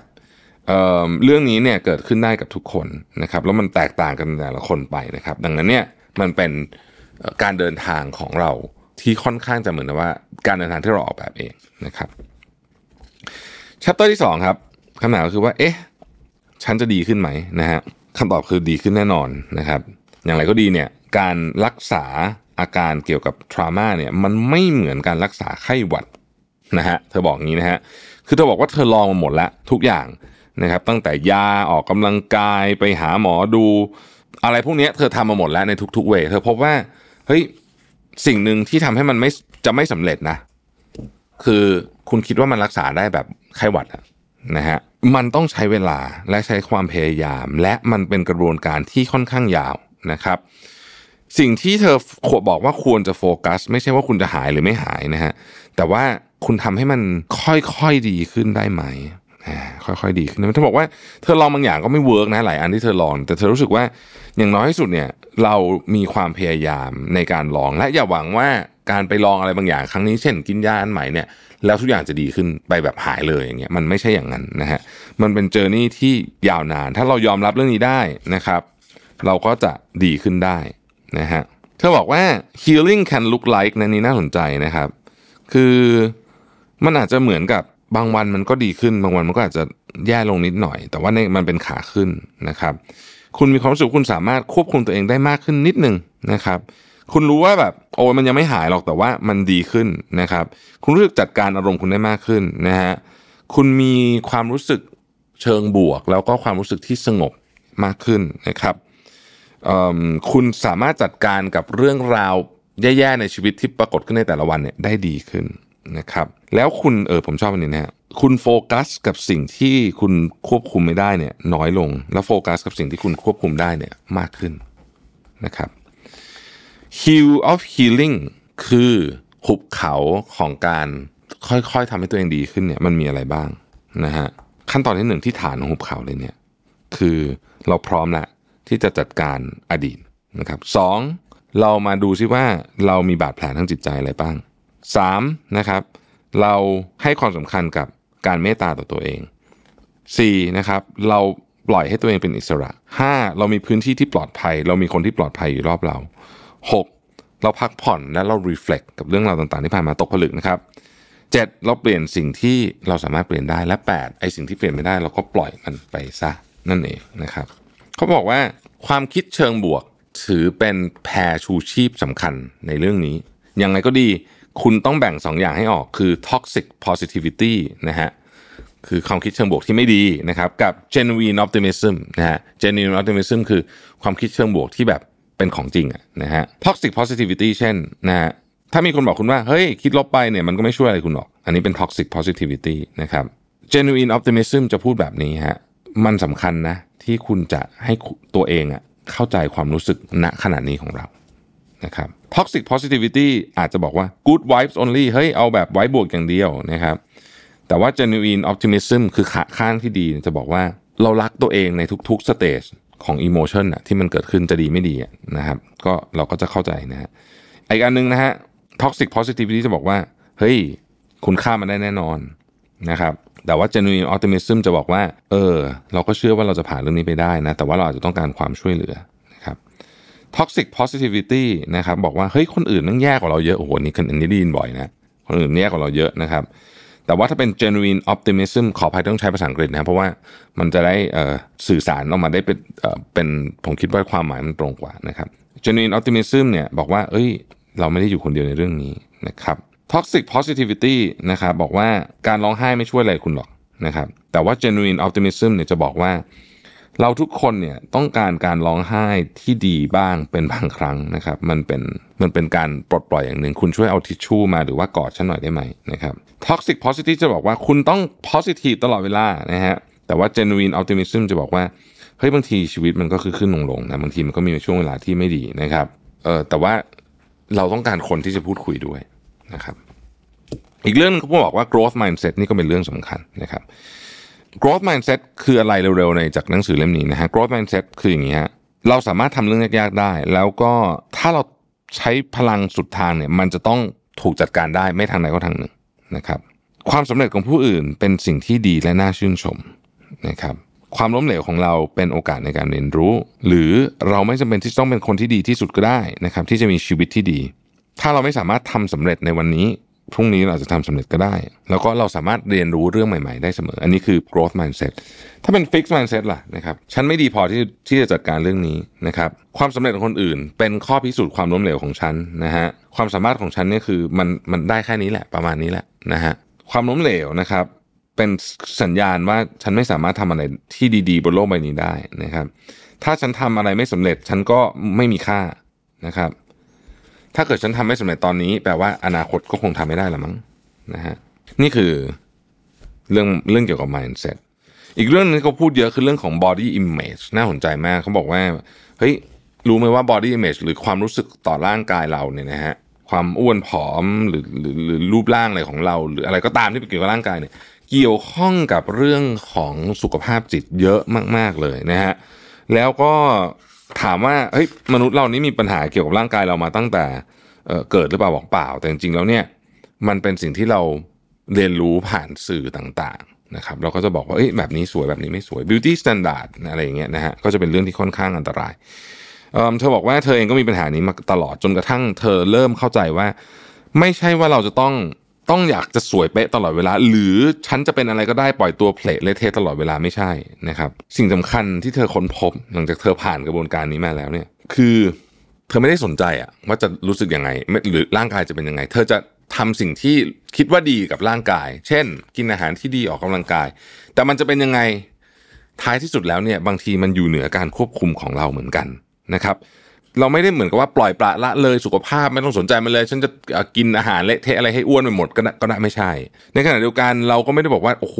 แบบ มีรอยบนตัวหรือว่าน้ำหนักเกินนิดนึงไม่ได้เลยเนี่ยนะฮะก็ไม่ใช่เหมือนกันนะครับ สิ่งที่เธอบอกคือว่าคุณเป็นเพื่อนกับตัวเองได้ไหมล่ะ แล้วลองถามตัวเราเองดูสิว่าเวลาเราเป็นเพื่อนกับใครเนี่ย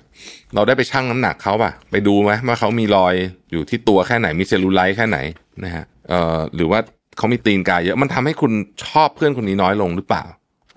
คนส่วนใหญ่ต้องตอบว่าไม่แน่ๆนะครับ เพราะฉะนั้นเหมือนกันฮะคุณสามารถเป็นเพื่อนกับตัวเองได้ไหมนะครับ การจะเป็นเพื่อนกับตัวเองทำยังไงนะฮะอะหนึ่งดูซิว่า เอ๊ะเราต้องการเรื่องอะไร ความต้องการความอยากของเราคือเรื่องอะไรนะครับ แล้วก็ปกป้องพลังงานของเราเองนะฮะแล้วก็ให้กำลังใจตัวเองเป็นนะฮะ เอาสุขภาพเนี่ยเป็น priority เสมอสุขภาพของตัวคุณนะครับ อย่าคาดหวังกับตัวเองในสิ่งที่คุณไม่คาดหวังกับคนอื่น สามารถอยู่คนเดียวได้แล้วก็มีความสุขไม่เหงา ฝึกอยู่คนเดียวบ้างนะครับเมตตากับตัวเองนะครับให้ตัวเองเนี่ยสามารถเรียนรู้จากความผิดพลาดได้บ้างนะครับ แล้วก็ถ้าเกิดว่าคุณรู้สึกว่าจิตใจของคุณเนี่ยมันมันเป็น negative self talk นะฮะก็พยายามที่จะลดคำพูดนั้นลงพาร์ทที่สามครับครูคิด นะฮะคือทำยังไงถึงจะจะดีขึ้นนะครับเขาบอกว่า self compassion คืออันที่สำคัญที่สุดเมตตาต่อตัวเอง ซึ่งมันเป็น 3 อันนะครับ อันที่1เนี่ยนะฮะคือ self kindness นะครับ self kindness คืออะไรนะฮะคือการปฏิบัติต่อตัวเองเนี่ยนะครับด้วยความอ่อนนุ่มอ่อนโยน และเมตตาแทนที่จะเป็นความโหดร้ายนะครับ ให้ความรักกับตัวเองนะฮะอันนี้อันที่หนึ่ง mindfulness คืออะไร mindfulness คืออันที่สองนะครับ mindfulness ก็คือว่าเออลองสังเกตด้วยจิตใจที่มันเปิดกว้างนะฮะไม่ตัดสินนะครับ ไม่ละเลยความเจ็บปวดของคุณนะครับ แล้วก็ลองดูซิว่าจริง ๆ แล้วเนี่ยณขณะนี้เนี่ยเราเป็นยังไงกันแน่นี่คือ part ที่สองนะครับสุดท้ายฮะ common humanity ก็คือ ให้อนุญาตให้ตัวคุณเนี่ยนะครับ เป็นมนุษย์คนหนึ่งอะนะครับ สามารถทำผิดได้เรียนรู้จากมันได้นะครับ แล้วก็รู้ว่ามนุษย์มันไม่ perfect นะฮะ แล้วก็คุณก็ไม่ควรจะ expect ว่าตัวเองจะ perfect ด้วยเช่นกัน นี่คือลักษณะของความเมตตาต่อตัวเองนะครับ ซึ่งในนี้เขาก็จะพูดถึงหลาย ๆ อย่างมาก ๆ เลยนะฮะ แต่ว่าผมขออนุญาตเลือกสักสองสามอันที่ที่ผมคิดว่ามัน work ขึ้นมาแล้วกันนะครับ คือหนึ่งให้พื้นที่กับตัวเองว่าฉันเป็นคนนะ ฉันก็จะต้องทำผิดพลาดบ้างนะครับ แล้วก็อีกอันหนึ่งก็คือว่า พยายามเชื่อมโยงกับความรู้สึกของตัวเองอย่างจริงจังนะครับ ผ่านกระบวนการบางอย่าง เช่นการนั่งสมาธินี่ก็ช่วยได้นะฮะแล้วก็เขียน journal ครับเอออันนี้สำคัญมากนะครับบอกเขียน journal การเขียน journal จะทำให้คุณเห็นตัวเองชัดมากยิ่งขึ้นนะครับ แล้วก็ปฏิบัติกับตัวคุณบางครั้งเนี่ยนะฮะเหมือนที่คุณอาจจะปฏิบัติกับเด็กในครอบครัวหรือเพื่อนนะครับ ซึ่งเขาเหล่านั้นเนี่ยไม่จำเป็นจะต้องถูกวิพากษ์วิจารณ์ตลอดเวลา เช่นเดียวกันกับคุณ ด้วยเหมือนกันนะครับ self care นะครับ self care เป็นยังไงบ้างนะฮะ self care เราจะแบ่งออกเป็นทั้งหมดเนี่ยเอ่อหก part ด้วยกันนะครับ social self care นะครับเรื่องเกี่ยวกับสังคมนะฮะ social self care มีพยายามติดต่อกับเพื่อนฝูงอยู่เสมอๆนะครับชุมชนหรือว่าสังคมของคุณเนี่ยเขามีกิจกรรมอะไรกันก็ไปร่วมนะฮะไปทำงานสังคมทำงานอะไรบ้างเนี่ยนะครับทำงานอาสาอะไรอย่างเงี้ยนะฮะไป support group นะครับทั้งออนไลน์ก็ได้หรือว่าออฟไลน์ก็ได้นะครับโทรศัพท์หาคนที่คุณแคร์บ้างนะครับเเมื่อคุณมีปัญหาอะไรให้สื่อสารนะครับ ไม่ว่าจะสื่อสารเรื่องของความต้องการของคุณ หรือ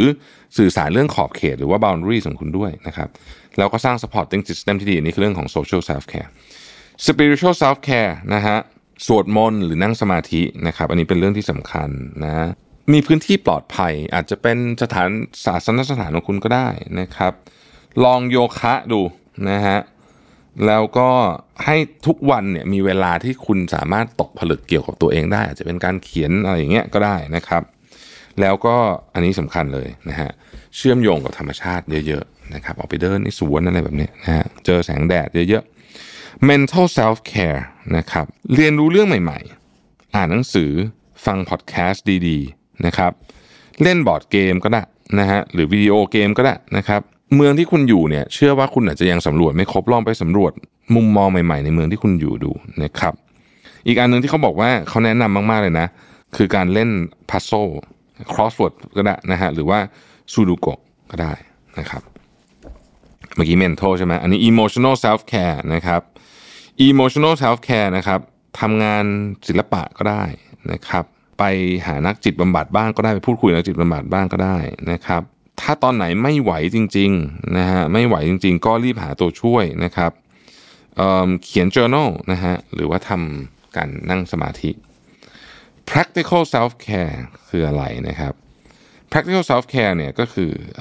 การเกี่ยวกับชีวิตประจำวันของคุณนะะฮะที่จะช่วยลดอาการเครียดของคุณได้นะครับทำงานบ้านนะทำงานบ้านดีมากนะฮะแล้วก็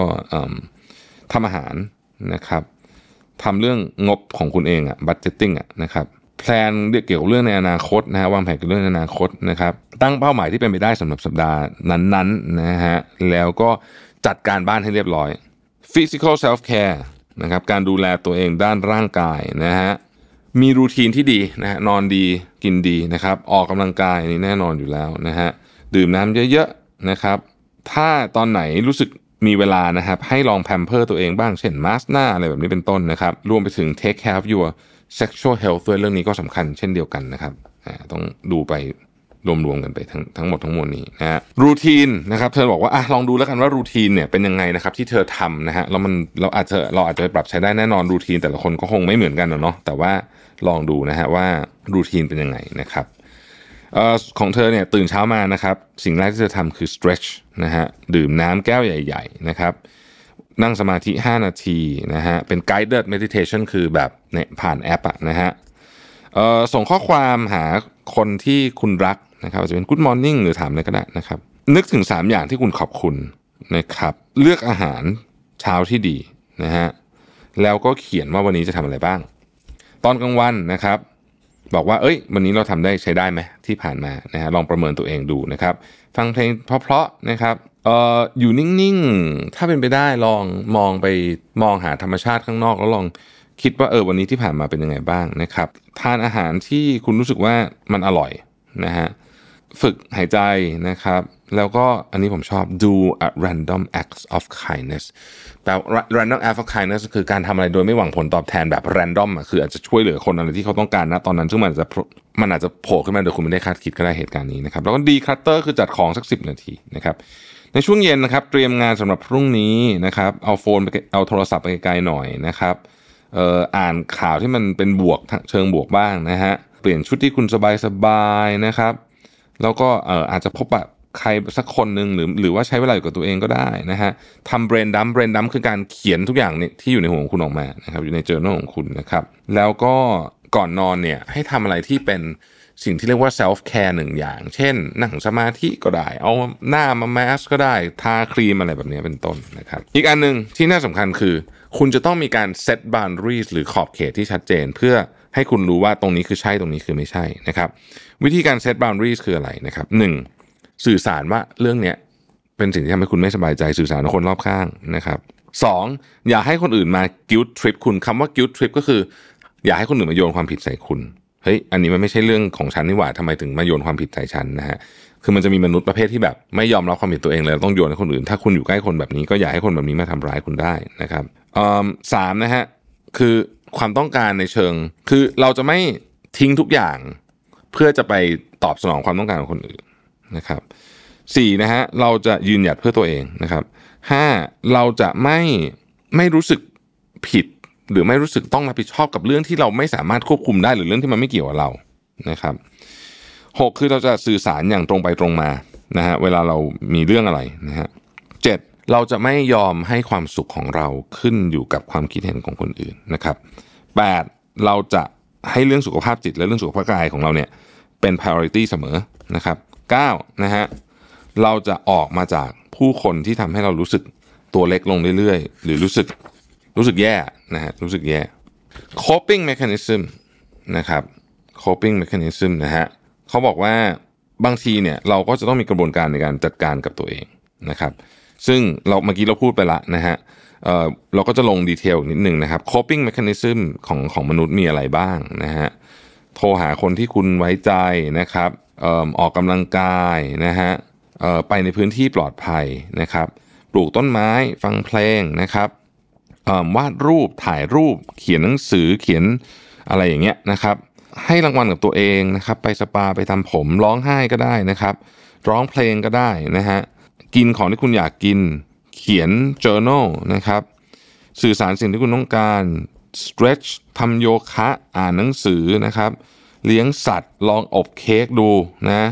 ลองหา 3 อย่างที่คุณชอบเกี่ยวกับตัวเองนะฮะ ลองบล็อกไอ้ breath work นะครับ หาเวลาให้กับตัวเองนะครับ เดินในธรรมชาตินะฮะทำอะไรที่คุณทำไม่เสร็จอะมานานละแล้วทำให้เสร็จให้ได้นะครับ จัดของที่บ้านนะครับ บอกตัวเองด้านบวกบ้างนะฮะ mindfulness exercise อันนี้มันมีใน YouTube ลองไปเซิร์ชดูนะครับ ทำพัซโซอะไรอย่างนี้เป็นต้นนะฮะ box breathe คืออะไรนะฮะ box breathe เนี่ยคือคุณนับหายใจเข้านะแล้วนับ 4 วิ แล้วหยุด 4 วิ หายใจออก 4 วิ หยุด 4 วิ แล้วเข้าอีก 4 วิ นี่คือ box breathe นะครับ อันเนี้ยจะช่วยเรื่องของการเอาแบบเวลาคุณสมมติว่าคุณแพนิคหรือคุณเครียดหรือสมมติว่ากำลังจะต้องจริงๆมันใช้ได้กับทุกเรื่องนะจะขึ้นไปพูดต่อหน้าคนเยอะๆเนี่ย box breathe เนี่ยผมใช้หลายครั้งนะฮะ work มาก เขียน journal ถ้าไม่รู้จะเขียนอะไรนะฮะลองเอานี่อันนี้เป็น guideline ก็ได้นะครับ ในการเขียน journal นะครับ อะไรคือสิ่งที่ดีที่เกิดขึ้นในวันนี้ อะไรคือสิ่งที่แบบฉันฉันจะต้องหลีกเลี่ยงต่อจากนี้ และเพราะทำไมถึงต้องหลีกเลี่ยงนะครับ วันนี้เราเจอวิธีการทำอะไรให้ตัวเองรู้สึกดีบ้าง นะครับ ลองเขียนหนังสือถึงตัวเองในตอนเด็กดูก็ได้นะฮะ หรือเขียนถึงตัวเองในอนาคตก็ได้นะครับ อะไรเป็นตัวจุดชนวนความรู้สึกบางอย่าง เช่นทำให้เราโมโหในวันนี้นะครับ ความรู้สึกแบบไหนที่เราพยายามจะกดไว้ หรือพยายามจะหลีกเลี่ยงนะครับ อะไรทำให้คุณมีความสุขวันนี้นะครับ อะไรเป็นสิ่งที่คุณเรียนรู้จากเรื่องที่ผิดพลาดในวันนี้นะครับ อะไรที่ทำให้คุณเครียด อะไรที่ทำให้คุณสงบนะครับ คุณต้องการอะไรในชีวิต อะไรที่เป็น motivation ของคุณ นะครับ อะไรที่เป็นวิธีโคบกับปัญหาคือวิธีการจัดการปัญหาที่คุณชอบที่สุดในวันนี้นะครับ และชั้นวันนี้แตกต่างจากชั้นเมื่อ 5 ปีที่แล้วยังไงบ้างนะฮะอ่าอันนี้ก็จะเป็นวิธีการ coping นะครับ โอเคนะฮะ The Road to Discovery นะครับผมพูดเร็วๆนะเพราะว่าเวลาเรามันจะชักจะเกินเกินไปหน่อยหนึ่งแล้วนะฮะโอเคนะครับวิธีการ อย่างที่บอกการหายจากอาการนี้มันเป็นเรื่องที่ไม่สามารถจะทำได้ในวันสองวันแล้วมันไม่ใช่ไข้หวัดนะครับ เพราะฉะนั้นเนี่ยนะมันจะต้องมีกระบวนการอยู่นะครับกล่าวโดยสรุปเลยนะครับ วิธีการอันหนึ่งที่ช่วยคือ คุณจะต้องป้องกันความเครียดไม่ให้เกิดขึ้นก่อน ป้องกันยังไงหนึ่งสำคัญมาก healthy routine นอนให้พอออกกำลังกายให้พอกินอาหารให้ดีนะครับสอง ในช่วงเวลาตอนเย็นก่อนนอน ขอให้มีคามโมเมนต์อาจจะเป็นช่วงเวลาที่คุณจิบชาที่ไม่มีคาเฟอีน แล้วก็อ่านหนังสืออะไรแบบนี้นะครับสามเรื่องเครียดในชีวิตคุณ ขอให้จัดหมวดหมู่ของมันอย่างชัดเจน ให้ทุกอย่างเนี่ยออกมาเป็นภาพและตัวอักษรที่ชัดเจนว่า ตอนนี้เครียดเรื่องอะไรอยู่นะครับสี่ฝึกตอบ no ไม่เอา คือปฏิเสธคนให้เป็นนะครับห้าจัดของรอบๆตัว จัดงานรอบๆตัว จัดจัดงานรอบๆตัวหมายถึงว่า organize ของทุกอย่างรอบตัวคุณให้เป็นระเบียบนะครับหกก็คือว่าถ้ามีปัญหาอะไร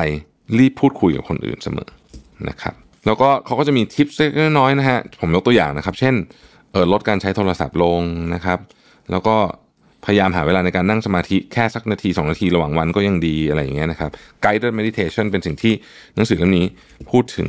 บ่อยมากๆนะฮะเพราะฉะนั้นเนี่ยนะครับก็ ออลองลองไปใช้วิธีนี้ดูนะครับ ต้องระวังนะครับสิ่งที่เขาเรียกว่า self sabotaging นะครับ self sabotaging คือการทำร้ายตัวเอง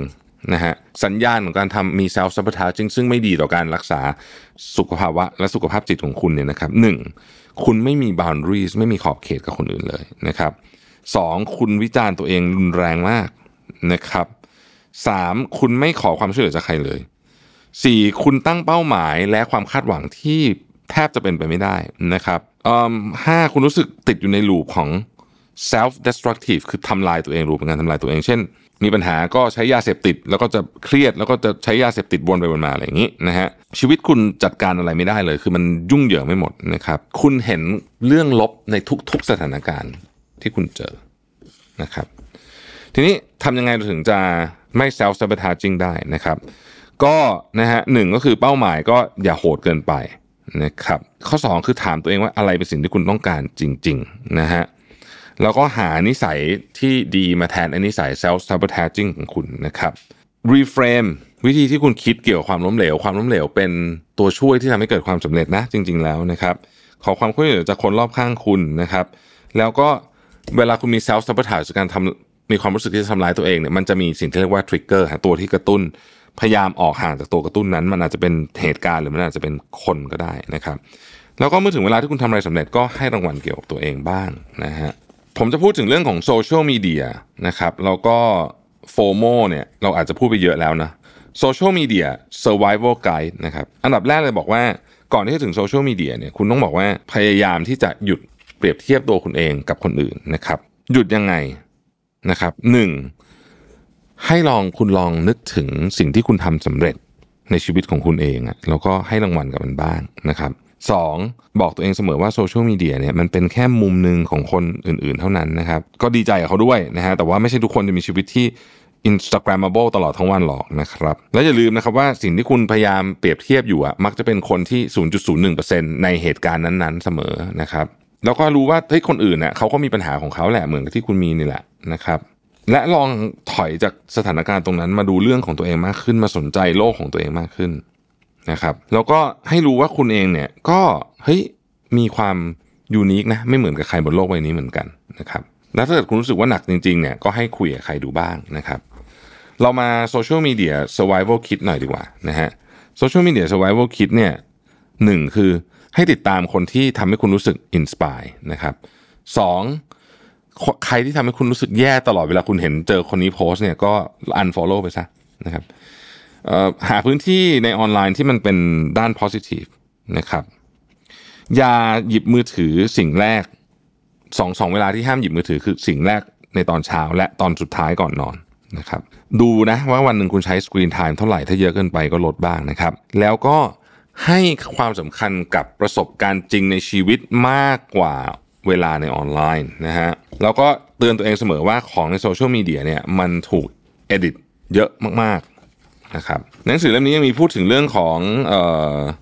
การจัดการกับการสูญเสียอะไรพวกนี้อีกนะฮะแต่ว่าเวลาผมล่วงเลยมาหมดแล้วจริงๆ เพราะว่าเอาจริงๆคือต้องไปทำงานแล้ว แล้วก็คิดว่าอาจจะไม่สามารถอัดออ part สุดท้ายหลังๆได้นะผมผมสรุปอย่างนี้เลยแล้วกันนะฮะก็คือว่าหนังสือเล่มนี้นะครับเป็นหนังสือที่ เป็น journal มีความเป็น art ไม่ใช่ art เพราะเขาวาดรูปนะแต่มันมีความเป็น art ในตัวอักษรนะครับ แล้วก็มันช่วยให้หลายคนที่มีปัญหาเรื่องเนี้ยผมคิดว่าจะทำให้ดีขึ้นได้นะฮะลองอ่านดูนะครับ ลองอ่านดูว่าหนังสือเล่มนี้ดีมากนะ ผมผมแนะนำนะฮะมันมีเรื่องอื่นอีกเยอะแยะเลยที่อยู่ในนี้ที่ที่เกี่ยวข้องกับว่าเออคุณควรจะขอบคุณในชีวิตบ้าง หรือว่า tips of letting go นะจะปล่อยเรื่องราวต่างๆ ไปได้ยังไงนะครับ อะไรอย่างเงี้ยมีเยอะแยะเลยนะฮะแต่ว่ามันก็จะเป็นแนวแนวนี้นะครับปิดท้ายหนังสือเล่มนี้บอกว่าหนังสือเล่มนี้เป็น journey ของคนที่ประสบปัญหาค่อนข้างหนักในเรื่องของสุขภาพจิตนะครับ แล้วก็เหตุผลที่ที่เธอเนี่ยเขียนหนังสือเล่มนี้ขึ้นมาเนี่ย ก็เพื่อที่จะทำให้ทุกคนเนี่ยได้รู้ว่า เอ้ยหนึ่งคุณไม่ได้อยู่คนเดียวสองเรื่องนี้มีทางออกและมีทางแก้ไขเสมอนะครับ The Art of Feeling Better ขอบคุณที่ติดตาม Mission to the Moon นะครับ สวัสดีครับ Mission to the Moon Podcast Continue with your mission